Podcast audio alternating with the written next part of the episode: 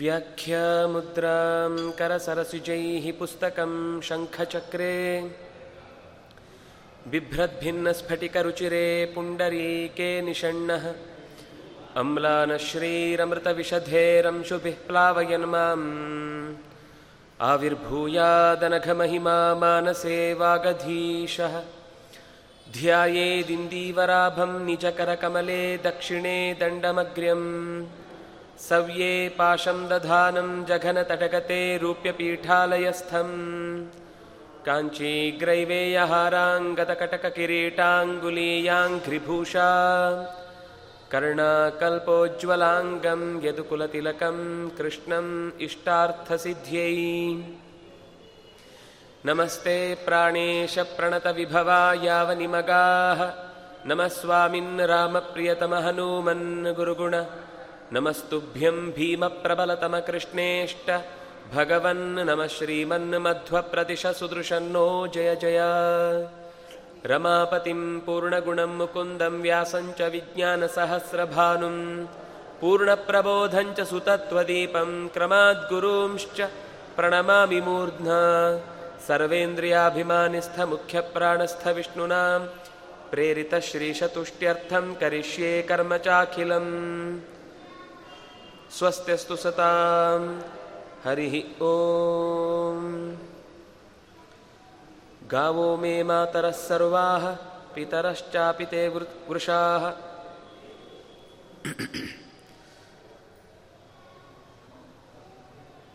ಗೋವು ಅನ್ನುವುದಕ್ಕೆ ಬೇರೆ ಬೇರೆ ಹೆಸರುಗಳನ್ನು ಹೇಳ್ತಾ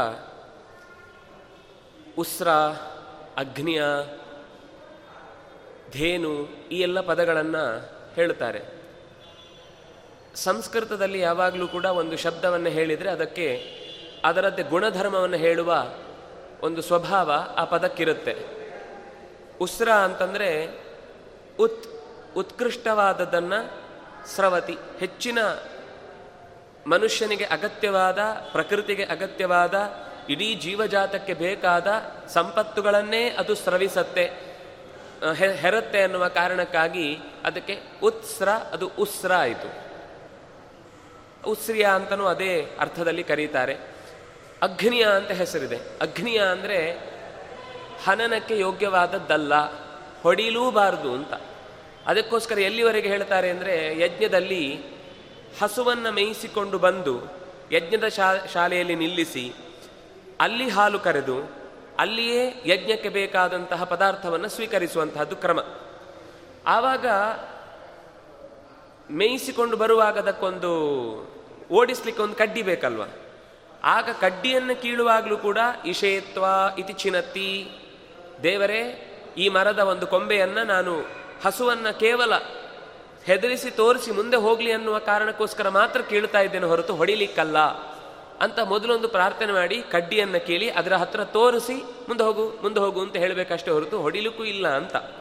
ಅಂದರೆ ಕೆಲವು ಸಂದರ್ಭದಲ್ಲಿ ಮತ್ತೆ ಅದು ಯಜ್ಞಕ್ಕೆ ಅಲ್ಲದೆ ಇರುವ ಬೇರೆ ಸಂದರ್ಭದಲ್ಲಿ ಮೇಯಿಸುವಾಗ ಎಲ್ಲೋ ಒಂದೆರಡು ಪ್ರೀತಿಯಿಂದ ಹೊಡೆದ್ರು ಮತ್ತೆ ಅದನ್ನ ಸಮಾಧಾನದ ಪ್ರೀತಿಸೋರು ಇದ್ದೇ ಇರ್ತಾರೆ. ಹಳ್ಳಿಯಲ್ಲಿ ರೈತರು ಒಂದೆರಡು ಬಾರಿಸ್ತಾರೆ. ಮೇಯಿಸ್, ಅಂದರೆ ಉಳುವಾಗ. ಆಮೇಲೆ ಅಷ್ಟೇ ಪ್ರೀತಿಯಿಂದ ಅದಕ್ಕೆ ಮೈಗೆ ಎಲ್ಲ ಮುಲಾಮು ಹಚ್ಚಿ ಅದನ್ನು ಪ್ರೀತಿಸಿ ಬಿಸಿ ನೀರಿನಲ್ಲಿ ಸ್ನಾನ ಮಾಡಿಸಿ ಕ ಅದು ಉಳ್ಕೊಳ್ಳುವ ಜಾಗದಲ್ಲಿ ನಾವು ನೋಡಬೇಕು ಅವರು ಎಷ್ಟು ಪ್ರೀತಿ ತೋರಿಸ್ತಾರೆ ಅಂತ. ನಾವು ಮಲ್ಕೊಳ್ಳುವಾಗ ಜಾಗದಲ್ಲಿ ಹೇಗೆ ಅತ್ಯಂತ ಶುದ್ಧತೆ ಇರಬೇಕು ಹಾಗೆ ಅದಕ್ಕೂ ಕೂಡ ಚೆನ್ನಾಗಿ ಪೂರ್ತಿ ಕ್ಲೀನ್ ಮಾಡಿ ಅಲ್ಲಿ ಹುಲ್ಲನ್ನು ಹಾಸಿ ಅದರಲ್ಲಿ ಅದಕ್ಕೆ ಮಲ್ಕೊಳ್ಳಿಕ್ಕೆ ವ್ಯವಸ್ಥೆ ಮಾಡ್ತಾರೆ. ಅಂದರೆ ನಾವು ಹಳ್ಳಿಯ ಜನರನ್ನು ನೋಡಿದರೆ ನಾವು ಮನೆಯಲ್ಲಿ ಒಬ್ಬ ಹೇಗೆ ಸದಸ್ಯನೋ ಹಾಗೆಯೇ ಆ ಪ್ರಾಣಿಯು ಅಷ್ಟೇ ಮುಖ್ಯವಾದ ಒಂದು ನಮ್ಮ ಮನೆಯ ಜವಾಬ್ದಾರಿಯನ್ನ ನಾವು ವಹಿಸಲೇಬೇಕಾದ ವ್ಯಕ್ತಿ ಅಂತ ಪ್ರೀತಿಸ್ತಾರೆ. ಅಷ್ಟು ಪ್ರೀತಿಯನ್ನು ತೋರಿಸುವುದರ ಉದ್ದೇಶ ಇದ್ದದ್ದು ಅದು ನಮಗೆ ಅಷ್ಟು ಉಪಕೃ, ಉಪಕಾರವನ್ನು ಮಾಡುತ್ತೆ, ನಾವು ಅದರಿಂದ ಉಪಕೃತರಾಗಿದ್ದೇವೆ ಅನ್ನುವ ಕಾರಣಕ್ಕಾಗಿ. ಇಡೀ ದೇಶಕ್ಕೆ ಸಂಬಂಧಪಟ್ಟಂತೆ ಗೋ ಅನ್ನೋದು ಬಹಳ ಪ್ರಧಾನವಾದ ಪಾತ್ರವನ್ನು ವಹಿಸತ್ತೆ ಅನ್ನುವುದಕ್ಕೆ ಇಡೀ ಭಾರತದಲ್ಲಿ ಅಥವಾ ರಾಮಾಯಣದಲ್ಲಿ ಅಥವಾ ಭಾಗವತದಲ್ಲಿ, ಪುರಾಣಗಳಲ್ಲಿ ಎಲ್ಲ ಕಡೆಯಲ್ಲೂ ಕೂಡ ಅವರು ಹಸು ಅಂತ ಶಬ್ದವನ್ನು ಬಳಸುವಾಗ ಪಶು ಅನ್ನುವ ಶಬ್ದ ಬಳಸ್ತಾರೆ. ಪಶುಧನ, ಗೋಧನ ಅನ್ನುವ ಶಬ್ದವನ್ನು ಬಳಸ್ತಾರೆ. ಧನ ಅಂದರೆ ನಿಜವಾಗಿ ದನ. ಪಶು ಅಂದರೆ ನಿಜವಾಗಿ ಹಸು. ಅದು ಹಸು ಅನ್ನುವ ಶಬ್ದದೇ, ಪಶುವಿನ ಶಬ್ದದ ತದ್ಭವವೇ ಹಸು ಅಂತ ಆಗಿರುವುದು. ಅದಕ್ಕೋಸ್ಕರ ವೇದದಲ್ಲಿ ಎಲ್ಲಿಯೇ ನೋಡಿ, ಪಶೂನ್ ಪಾಹಿ ಅಂತ ಬರುತ್ತೆ. ಪಶೂನಾಂ ರೂಪವನ್ನಸ್ಯ ಮೈ ಶ್ರೀ ಶ್ರಯತಾಂ ಯಶಃ. ನನ್ನ ಮನೆಯಲ್ಲಿ ಹಟ್ಟಿ ತುಂಬ ಹಸುಗಳಿರಲಿ ಅಂತ. ಅದಕ್ಕೆ ಇನ್ನೊಂದು ಅಧ್ಯಾತ್ಮದ ಅರ್ಥ ಇದ್ದೇ ಇದೆ. ಯಾಕೆಂದ್ರೆ ಲೌಕಿಕವಾದ ಫಲವನ್ನು ಹೇಳುವುದಷ್ಟೇ ವೇದದ ಉದ್ದೇಶ ಅಲ್ಲ. ಯಾವಾಗ ಈ ಲೋಕವೇ ಇಲ್ಲವೋ ಆವಾಗಲೂ ಈ ವೇದ ಹೇಳ್ತಾ ಇದೆ ಅಂತಂದರೆ ಆಗ ಈ ಹಸುಗಳಿಲ್ಲದೆ ಇನ್ನೇನೋ ಒಂದು ಅರ್ಥವನ್ನು ಹೇಳುತ್ತೆ ಅನ್ನುವುದ ಕಾರಣದಿಂದ ಪಾಂಕ್ತಿ ಸಂಶಾಧನಾಶ್ಚೇತಿ ವೇದಾಹ ಪಶವ ಈರಿತಾಹ ಅಂತ ಆಚಾರ್ಯರು ಪಶುಗಳು ಅಂದರೆ ವೇದಗಳು ಅಂತ ಅರ್ಥ ಮಾಡಿದರು. ನನ್ನ ಮನೆಯ ಓದಿಗೆ ಬೇಕಾದ ವೇದದ ಮಂತ್ರಗಳನ್ನು ಪಾಲಿಸಿ ನನಗೆ ಅದರ ಅರ್ಥವನ್ನು ಕೊಡು. ಪಶುವನ್ನು ಪಾಹಿ ಅಂದ್ರೆ ನನ್ನ ಮನಸ್ಸಿನಲ್ಲಿರುವ ವೇದ, ಅದಕ್ಕೆ ಸರ್ವೋಪನಿಷದೋ ಗಾವಹ ದೋಗ್ಧ ಗೋಪಾಲನಂದನ ಪಾರ್ಥೋ ವತ್ಸಃ ಸುಧೀರ್ ಭೋಕ್ತ ಗೀತಂ ದುಗ್ಧಾಮೃತಂ ಮಹತ್ ಅಂತ ಒಂದು ಉಪಮೆಯನ್ನು ಕೊಟ್ಟು ಗೀತೆಯ ಮಹತ್ವವನ್ನು ಹೇಳುವಾಗ ಎಲ್ಲ ಉಪನಿಷತ್ತುಗಳನ್ನು ಗೋವಿಗೆ ಹೋಲಿಸಿದರು. ಗೋ ಅನ್ನುವ ಶಬ್ದಕ್ಕೆ ಸುಮಾರು ಇಪ್ಪತ್ತೊಂದು ಅರ್ಥ ಇದೆ. ಅದರಲ್ಲಿ ಪ್ರಧಾನವಾಗಿ ಬಳಸುವಂತಹದ್ದು ವೇದದ ಮಾತುಗಳಿಗೆ ಗೋವು ಅನ್ನುವ ಶಬ್ದ ಬಳಸ್ತಾರೆ. ಅದು ಬಿಟ್ಟರೆ ಆಮೇಲೆ ಸೂರ್ಯನ ಕಿರಣ ಅಂತಿದೆ, ಮ ಬರೀ ಮಾತು ಅಂತಿದೆ. ಜೊತೆಗೆ ನಾವು ಧೇನು ಅಂತ ಹೇಳುವ ಹಸುವಿನ ಶಬ್ದಕ್ಕೂ ಕೂಡ ಗೋವು, ಗೌಹು ಅನ್ನುವ ಶಬ್ದವನ್ನು ಬಳಸ್ತೇವೆ. ಅಂದರೆ ಅಷ್ಟು ಅರ್ಥದಲ್ಲಿ ಗೋವಿಗೂ ವೇದಕ್ಕೂ ಹೋಲಿಸಿ ಹೇಳ್ತಾರೆ ಅಂದರೆ ವೇದ ಮಾತಾ ಗೋಮಾತಾ ಅಂತ. ಯಾಕೆ ಹಾಗೆ? ಅಂದರೆ ವೇದದಲ್ಲಿರುವ ಯಾವ ಸ್ವರಗಳೂ ಕೂಡ, ಅವ್ಯಯಗಳು ಕೂಡ ವ್ಯರ್ಥವಾದದ್ದು ಇಲ್ಲ ಅಂತ. ಆಮೇಲೆ ಆಮೇಲೆ ನಾವು ವಿದೇಶಿಯರ ಅನುವಾದಕ್ಕೆಲ್ಲ ಬಲಿಯಾದ ಮೇಲೆ ನಮಗೆ ಕೆಲವು ಶಬ್ದಗಳೆಲ್ಲ ಸುಮ್ಮನೆ ಅದು ಬಳಕೆಗೋಸ್ಕರ ಇರುವುದು ಹೊರತು ಉದ್ದೇಶಪೂರ್ವಕವಾಗಿ ಅದನ್ನ ಹೇಳಲಿಲ್ಲ ಅಂತ ನಾವು ಇಂಗ್ಲೀಷಿನ ಅನುವಾದವು ಆಮೇಲಿನ ಅನುವಾದಗಳನ್ನು ಓದಿಕೊಂಡು ನಿಜವಾದ ವೇದದ ಸತ್ವವನ್ನು ಮರೆತ್ವಿ. ಆದರೆ ಆಚಾರ್ಯರು ಹೇಳಿದರು, ವೇದದಲ್ಲಿ ಬಳಸುವಂತಹ ಸ್ವರ ಪ್ರಕ್ರಿಯೆಗಳಿಗೂ ಕೂಡ ಪೂರ್ಣ ಪ್ರಮಾಣದ ಅರ್ಥ ಇದೆ ಅಂತ. ಸ್ವರಕ್ಕೆ ಅರ್ಥ ಇದೆ ಅನ್ನೋದು ಟೋನು ಅಂತ ಅನ್ನೋದು ಸ್ವರ ಅಂದರೆ ನಾವು ಹೇಳುವಾಗ ಅದನ್ನು ಲೋಕದಲ್ಲಿ ಬಳಸ್ತೇವೆ. ನಮ್ಗೆ ಅವನು ಹೇಳುವ ಧ್ವನಿಯಲ್ಲೇ ಕುಹಕ ಇದೆಯಾ? ಪ್ರೀತಿ ಇದೆಯಾ? ಸಂತೋಷ ಇದೆಯಾ? ಅನ್ನೋದು ಗೊತ್ತಾಗತ್ತೆ. ಅವರು ಬಂದರು. ಬರಬಾರ್ದಿತ್ತು, ಬಂದ್ಬಿಟ್ರು ಅಂತ. ಅವರು ಬಂದರು. ಬರುವುದನ್ನು ನಿರೀಕ್ಷಿಸಿದ್ದೆ, ಅಥವಾ ಅವ್ರು ಬರುವುದಿಲ್ಲ ಅಂದ್ಕೊಂಡಿದ್ದೆ ಆದರೆ ಅವ್ರು ಬರಬೇಕಿದ್ದವರು ಬಂದು ಬಿಟ್ಟರು ವಸ್ತುತಃ ಅವರು ಬಂದರು ಅಂತ ನೀವು ಬರೆದ್ರೆ ಎಲ್ಲದಕ್ಕೂ ಒಂದೇ ಅರ್ಥ. ನೀವು ಈ ಟೋನ್ ಬಾಯಿಯಲ್ಲಿ ಹೇಳಿದ ಮೇಲೇ ಅದರ ನಿಜವಾದ ಅರ್ಥ ಗೊತ್ತಾಗೋದು. ಹಾಗಾಗಿ ನಾಟಕಗಳಲ್ಲಿ ಕೆಲವೊಮ್ಮೆ ನಾವು ಸೋಲುದು ಯಾಕೆ ಅಂದರೆ ಅದನ್ನು ಓದಬೇಕಾದ ಪ್ರಸಂಗ ಏನು ಅಂತ ತಿಳ್ಕೊಂಡ್ರೆ ಮಾತ್ರ ಅದಕ್ಕೊಂದು ಧ್ವನಿ ಕೊಡ್ಲಿಕ್ಕೆ ಬರುತ್ತೆ. ಹಾಗೆಯೇ ಎಲ್ಲೇ ಒಂದು ಧ್ವನಿ ಅಥವಾ ಏರಿಳಿತ ಇದ್ರೂ ಕೂಡ ಅದಕ್ಕೂ ಅರ್ಥ ಇದೆ ಅಂತ ಅನ್ನೋದನ್ನು ಹೇಳಿದವರು ಆಚಾರ್ಯರು. ಅದಕ್ಕೆ ಇದನ್ನು ಉದಾಹರಣೆಯಾಗಿ ಕೊಟ್ಟರು ಹಸುವನ್ನ. ಸರ್ವೋಪನಿಷದೋ ಗಾವಹ ಅಂತ.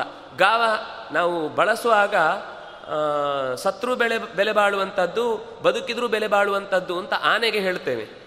ಆದರೆ ಅದರ ಅದಕ್ಕಿಂತ ಹೆಚ್ಚು ಅರ್ಥವತ್ತಾಗಿ ಹೊಂದುವಂತಹದ್ದು ಗೋವಿಗೆ. ಗೋವಿಗೆ ಅದು ಪೂರ್ಣ ಅದರ ದೇಹದ ಯಾವ ಅಂಗಗಳೂ ಕೂಡ ವ್ಯರ್ಥವಾದದ್ದಿಲ್ಲ. ಅದನ್ನೇ ಉಪಯೋಗಿಸಿಕೊಂಡು ಇವತ್ತು ದೊಡ್ಡ ಕೈಗಾರಿಕಾ ಕ್ರಾಂತಿಯೇ ಅಂದರೆ ಅದನ್ನು ಪೂರ್ತಿ ಸ್ವಾರ್ಥಕ್ಕೋಸ್ಕರ ಬಳಸುವುದನ್ನು ಮನುಷ್ಯ ಅಭ್ಯಾಸ ಮಾಡ್ಕೊಂಡು ಬಿಟ್ಟಿದ್ದಾನೆ. ಔಷಧೀಯ ಗುಣಗಳಿಗಾಗಿ ಬಳಸುವ ತನ್ನ ನಿತ್ಯದ ಉಪಯೋಗ, ನಿತ್ಯೋಪಯೋಗಿಯಾದ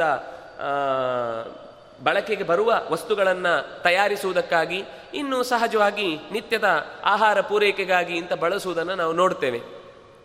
ಮಹಾಭಾರತದಲ್ಲಿ ಎಲ್ಲಿ ಎಲ್ಲಿ ಗೋವಿನ ಬಗ್ಗೆ ಪ್ರಸಂಗ ಬರುತ್ತೋ, ಅಲ್ಲಿ ಎಲ್ಲ ಕಡೆಯಲ್ಲೂ ಅದನ್ನು ಶಬ್ದ ಪ್ರಯೋಗಿಸುವಾಗ ಗೋಧನ ಅಂತ ಹೇಳ್ತಾರೆ. ಅದರ ಬಹಳ ಮುಖ್ಯವಾದ ಒಂದು ಪ್ರಸಂಗ, ಮಹಾಭಾರತವನ್ನು ನಾವು ಓದದೇ ಇದ್ರೆ ಏನು ಕಳ್ಕೊಳ್ತೇವೆ ಅನ್ನೋದಕ್ಕೆ ವಿರಾಟ ಪರ್ವ ಒಂದು ಸಾಕ್ಷಿ. ಯಾಕೆ ಇವತ್ತು ನಮಗೆ ಅದು ಅರ್ಥ ಆಗಲ್ಲ ಅಂದರೆ, ವಿರಾಟ ಪರ್ವದ ಪ್ರಸಂಗ ನಮಗೆ ಗೊತ್ತಿದೆ ಅಜ್ಞಾತವಾಸ, ಯಾವುದು ವನವಾಸವನ್ನು ಮುಗಿಸಿ ಅಜ್ಞಾತವಾಸಕ್ಕೆ ಹೊರಟಿದ್ದಾರೆ.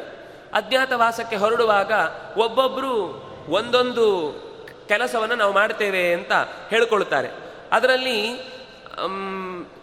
ಸನ್ಯಾಸ ವೇಷವನ್ನು ತೊಟ್ಟು ಕಂಕನಾಗಿ ಯುಧಿಷ್ಠಿರ ಬಂದರೆ, ಆಮೇಲೆ ಅಡಿಗೆಯವನಾಗಿ ಬರ್ತೇನೆ ಅಂತ ಭೀಮ ಶೂದ್ರನಾದ.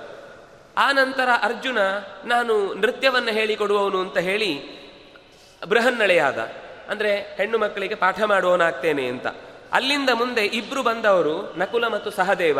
ಅದರ ನಕುಲ ಹೇಳ್ತಾನೆ ನಾನು ಅಶ್ವಪಾಲ, ನಾನು ಗೋಪಾಲ ಅಂತ ಸಹದೇವ ಹೇಳಿಕೊಳ್ತಾನೆ. ಆಗ ಸಹದೇವ ಹೇಳಿಕೊಳ್ಳುವ ಪ್ರಸಂಗದಲ್ಲಿ ಅವನು ತನ್ನನ್ನು ಪರಿಚಯಿಸಿಕೊಳ್ಳುವುದೇ ಅಲ್ಲಿಗೆ ಬಂದಾಗ, ಎಲ್ಲಿ ವಿರಾಟನ ಆಸ್ಥಾನಕ್ಕೆ ಬಂದಾಗ, ಪಂಚಾನಾಂ ಪಾಂಡುಪುತ್ರಾಣಾಂ ಜ್ಯೇಷ್ಠೋ ರಾಜ ಯುಧಿಷ್ಠಿರ ತಸ್ಯಾಷ್ಟೌ ಶತಸಾಹಸ್ರಂ, ಗವಾಂ ವರ್ಗಾ ಶತಂ ಶತಂ. ನನಗೆ ನೀವು ಕೆಲಸ ಕೊಡ್ತೀರಿ ಅಂತ ಗೊತ್ತಾಯಿತು, ಅದಕ್ಕೆ ಬಂದಿದ್ದೇನೆ.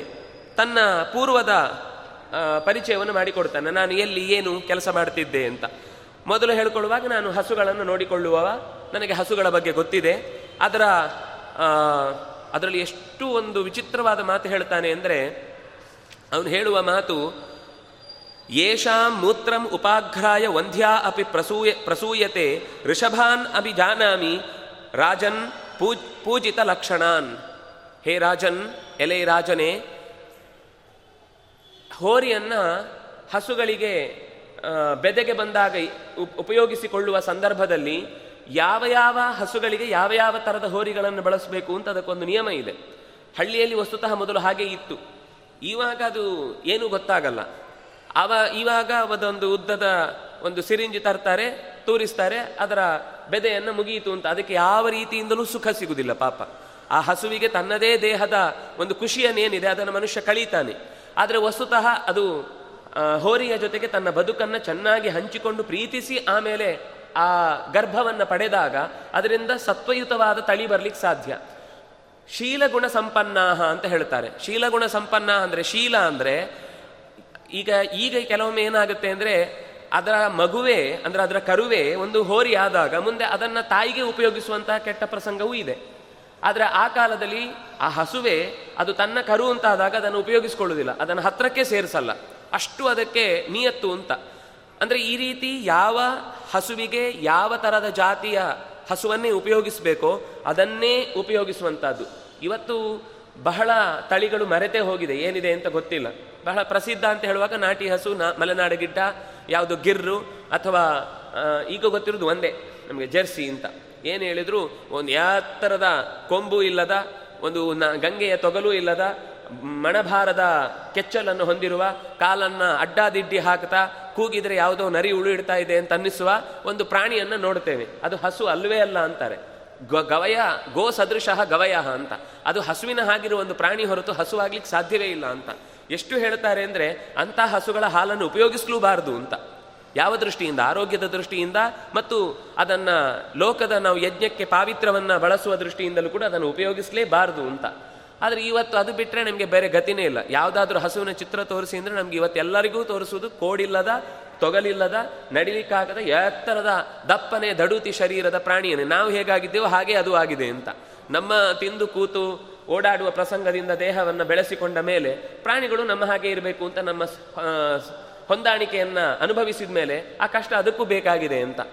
ಅವನು ಹೇಳ್ತಾನೆ, ಹಸುಗಳು ಇರುವಂತಹ ಮುಖ್ಯ ಕ್ರಮ ಅದು ಬಹಳ ವಿಚಿತ್ರವಾದದ್ದು. ಅದಕ್ಕೆ ಬೇರೆ ಬೇರೆ ಥರದ ಎಲ್ಲ ಹಸುಗಳಿಗೂ ಒಂದೇ ಥರದ ಟ್ರೀಟ್ಮೆಂಟ್ ಇಲ್ಲ. ಅಥವಾ ಒಂದೇ ಥರದ ಆರೈಕೆ ಇಲ್ಲ. ಕೆಲವು ಹಸುಗಳಿಗೆ, ಹಸಿ ಹುಲ್ಲು ಬಹಳ ಇಷ್ಟ. ಎಲ್ಲ ಹಸುವಿಗೂ ಹಸಿ ಹುಲ್ಲು ಇಷ್ಟ.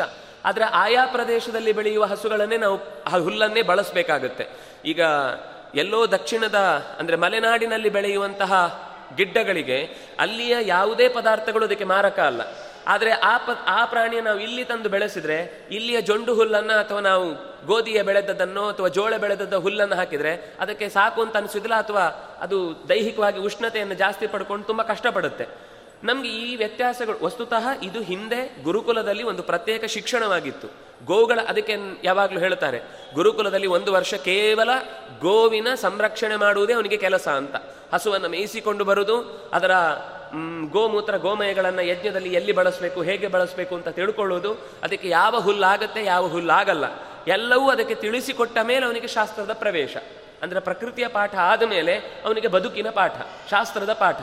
ಅಂದ್ರೆ ಇವತ್ತು ಅದು ಮರ್ತೇ ಹೋಗಿದೆ. ನಾವು ಚಿತ್ರದಲ್ಲೇ ಮಕ್ಕಳಿಗೆ ಹಸುವನ್ನು ತೋರಿಸುವ ಪ್ರಸಂಗ ಬಂದಿದೆ. ಕೊನೆಗೆ ಹಾಲು ಎಲ್ಲಿಂದ ಬರುತ್ತೆ ಅಂದ್ರೆ ಫ್ರಿಜ್ ಇಂದ ಬರುತ್ತೆ ಅಂತವೆ ಮಕ್ಕಳು.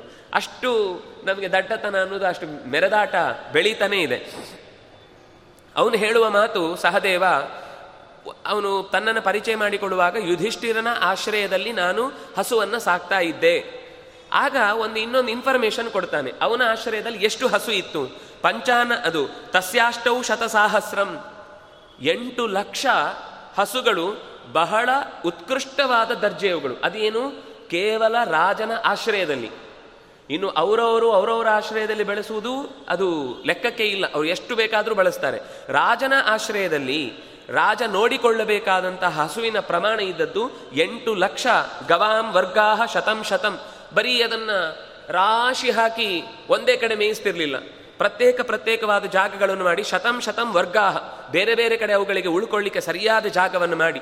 ವಿದೇಶದಲ್ಲಿ ನೋಡ್ತೇವೆ ನಾವು. ಎಲ್ಲೋ ಒಂದಿಷ್ಟು ದೊಡ್ಡ ಮೈದಾನದಲ್ಲಿ ಉದ್ದಕ್ಕೆ ಅದನ್ನು ಕಟ್ಟಿ ಹಾಕಿ ಅದು ಒಂದರ ಮೇಲೆ ಒಂದು ಬಿದ್ದಿರುತ್ತೆ. ಅದರ ಯಾವುದೇ ಆರೈಕೆ ಮಾಡ್ಕೊಳ್ಳೋರು ಇರಲ್ಲ. ಸರಿಯಾಗಿ ಹಾಲು ಕರೀಲಿಕ್ಕೆ ಆಗುವಾಗ ಮಿಷಿನ್ ತಂದು ಅದರ ಕೆಚ್ಚಲಿಗೆ ಸಿಕ್ಕಿಸ್ತಾರೆ. ಅದು ಮೂವತ್ತು ನಿಮಿಷ ಅಂತ ಫಿಕ್ಸ್ ಮಾಡುವಾಗ ಅಕಸ್ಮಾತ್ ಅವತ್ತು ಅದು ನೀರು ಕುಡಿಯದೆ ಅಕಸ್ಮಾತ್ ಕಮ್ಮಿಯಾಗಿ ಹಾಲು ಹೋಗದೆ ರಕ್ತವೇ ಹೀರಿತು ಅಂತಂದ್ರು ಯಾರತ್ರವೂ ತನ್ನ ನೋವು ಹೇಳಿಕೊಳ್ಳದೆ ಹಾಲಿನ ಜೊತೆಗೆ ರಕ್ತ ಬೆರೆತು ಅದನ್ನೇ ಮುಂದೆ ಜ, ಜನರಿಗೆ ಹಂಚುವಂಥ ಕೆಲಸವೂ ನಡೆಯುತ್ತೆ. ಅಂದ್ರೆ ಇದು ಮನುಷ್ಯನ ಸ್ವಾರ್ಥದ ಪರಮಾವಧಿ ಹೇಳಲಿಕ್ಕೆ ಬರದ ಹಾಗೆ. ಅದನ್ನು ನಮ್ಮ ದೇಶದ ಜನ ವಸ್ತುತಃ ಅವರು ಘಟಸ್ರವ ಅವನು ಹೇಳುವಂಥ ಹಸುಗಳ ಲಕ್ಷಣ ಏನು ಅಂತಂದರೆ, ಅಪರೇ ದಶಸಾಹಸ್ರಾಹ ದ್ವಿಸ್ತಾವಂತಸ್ತಥಾಪರೇ ತೇಷಾಂ ಗೋಸಂಖ್ಯ ಆಸಂ ವೈ ತಂತ್ರೀಪಾಲೇತಿ ಮೇ ವಿದುಹು ಮಾಂ ವಿದುಹು. ಅಷ್ಟೇ ಅಲ್ಲ, ಇದು ಮುಖ್ಯವಾದ ದೊಡ್ಡ ಪ್ರಮಾಣದ ಹಸು, ಜಾತಿಯ ಹಸು. ಅದು ಬಿಟ್ಟು ಇನ್ನೂ ಅನೇಕ ಬಗೆಯ ಹಸುಗಳು ದ್ವಾದಶ ಸಹಸ್ರಾಹ ಹನ್ನೆರಡು ಸಾವಿರ ಹಸುಗಳು ನನ್ನ ವಶದಲ್ಲಿದ್ದು, ನಾನು ನೋಡಿಕೊಳ್ಳಿಕ್ಕಿದ್ದ ಹಸುಗಳ ಸಂಖ್ಯೆ ಹನ್ನೆರಡು ಸಾವಿರ ಸಹಸ್ರ ಇತ್ತು. ಅಷ್ಟೇ ಅಲ್ಲದೆ, ನಾನು ಯಾವ ಯಾವ ಪ್ರಮಾಣದಲ್ಲಿ ಹಸುಗಳ ಸಂಖ್ಯೆ ಬೆಳೀತಾ ಇದೆ, ಅದು ರಾಜನಿಗೆ ಆಗಾಗ ಮುಟ್ಟಿಸುವುದು. ಅದಕ್ಕೆ ಬೇಕಾದ ಭೂತಂ ಭವ್ಯಂ ಭವಿ, ಭವಿಷ್ಯಚ್ಚ, ಯಚ್ಚಾನ್ಯದ್ ಗೋಗತಂ ಕ್ವಚಿತ್, ನಮೇ ಅಸ್ತ್ಯವಿದಿತಂ ಕಿಂಚಿತ್, ಸಮಂತಾತ್ ದಶಯೋಜನಂ. ಅವುಗಳು ಎಷ್ಟು ದೂರದ ತನಕ ವ್ಯಾಪಿಸಿಕೊಂಡು ಹೋಗ್ತಾವೆ? ಎಲ್ಲಿ ಹೋಗಿ ಅವುಗಳು ಮೇಯ್ತಾವೆ? ಯಾವ ಜಾಗದ ಪ್ರದೇಶದ ಹುಲ್ಲು ಅವುಗಳಿಗೆ ಇಷ್ಟ ಆಗುತ್ತೆ? ಇದೆಲ್ಲವನ್ನೂ ನಾನು ತಿಳಿದುಕೊಂಡು ಆಯಾ ಜಾಗದಲ್ಲಿ ಅದನ್ನು ಮೇಯಿಸಿಕೊಂಡು ಬರುವ ಕೆಲಸವನ್ನು ನಾನು ಮಾಡ್ತಿದ್ದೆ ಭೂತಂ ಭವ್ಯಂ ಭವಿಷ್ಯಚ್ಚ. ಈ ಹಿಂದಿನ ಗೋವಿನ ತಳಿಯ ಮಹತ್ವ ಏನು? ಈಗ ಅದಕ್ಕೆ ಯಾವ ರೀತಿ ಸಾಂ ಅಂದರೆ ಕಾಲ ಕಾಲಕ್ಕೆ ಪ್ರಕೃತಿಯ ಶೀತ ಅಥವಾ ಸೆಖೆ ಇಂತಹ ಬದಲಾವಣೆಯಿಂದ ಅದಕ್ಕೆ ಹೇಗೆ ಕೊಟ್ಟಿಗೆಯನ್ನು ವ್ಯವಸ್ಥೆ ಮಾಡಬೇಕು, ಇದರ ಬಗ್ಗೆ ನಾನು ಅರ್ಥ ಮಾಡಿಕೊಂಡು, ಗುಣ ಸುವಿದಿತಾ ಹ್ಯಾಸನ್ ಮಯಾತಸ್ಯ ಮಹಾತ್ಮನಃ ಗುಣಾ ಸುವಿದಿತಾ ಯಾವ ಥರದ ಹಸುವಿಗೆ ಎಂಥ ಗುಣ ಇದೆ? ಅದರ ಈಗ ಎಲ್ಲ ಕಪಿಲ ಗೋವು ಅಂತ ಕೆಲವೊಮ್ಮೆ, ಕೆಲವು ಯಜ್ಞಕ್ಕಾಗುವಾಗ ಕಪಿಲ ಗೋವಿನ ಹಸುವನ್, ಹಸ್, ಹಾಲನ್ನೇ ಬಳಸಬೇಕು ಅಂತ. ಕೆಲವು ಮದ್ದಿಗೆ ಇಂಥ ಗೋವೇ ಆಗಬೇಕು. ಯಾವುದರ ಕೊಂಬು ಅನ್ನೋದು ಅದು ಪ್ರಶ್ನಾರ್ಥಕ ಚಿಹ್ನವಾಗಿ ಒಳಗೆ ಸುರುಳಿ ಸುತ್ತಿಕೊಳ್ಳುತ್ತೆ. ಅಂತಹ ಗೋವಿನ ಹಾಲೇ ಯಾವುದೋ ಒಂದು ಮದ್ದಿಗೆ ಬೇಕಾಗುತ್ತೆ ಅಂತ ಹೇಳುವ ಪ್ರತಿಯೊಂದು ಗೋವಿನ ವೈಶಿಷ್ಟ್ಯ ಕೂಡ. ನಮಗೆ ಗೋವು ಅಂದರೆ ಎಲ್ಲ ಒಂದೇ ಥರ ಇವತ್ತು. ಆವಾಗ ಕನಿಷ್ಠ ಕನಿಷ್ಠ ಅಂದರೆ ಅವರು ಹೇಳುವ ಹಾಗೆ ಸುಮಾರು ಒಂದು ಸಾವಿರ ರೀತಿಯ ಗೋ ತಳಿಗಳಿದ್ದವು. ಇವತ್ತೇ ಸುಮಾರು ಮೂವತ್ತೆರಡನ್ನು ಗುರುತಿಸ್ತಾರೆ.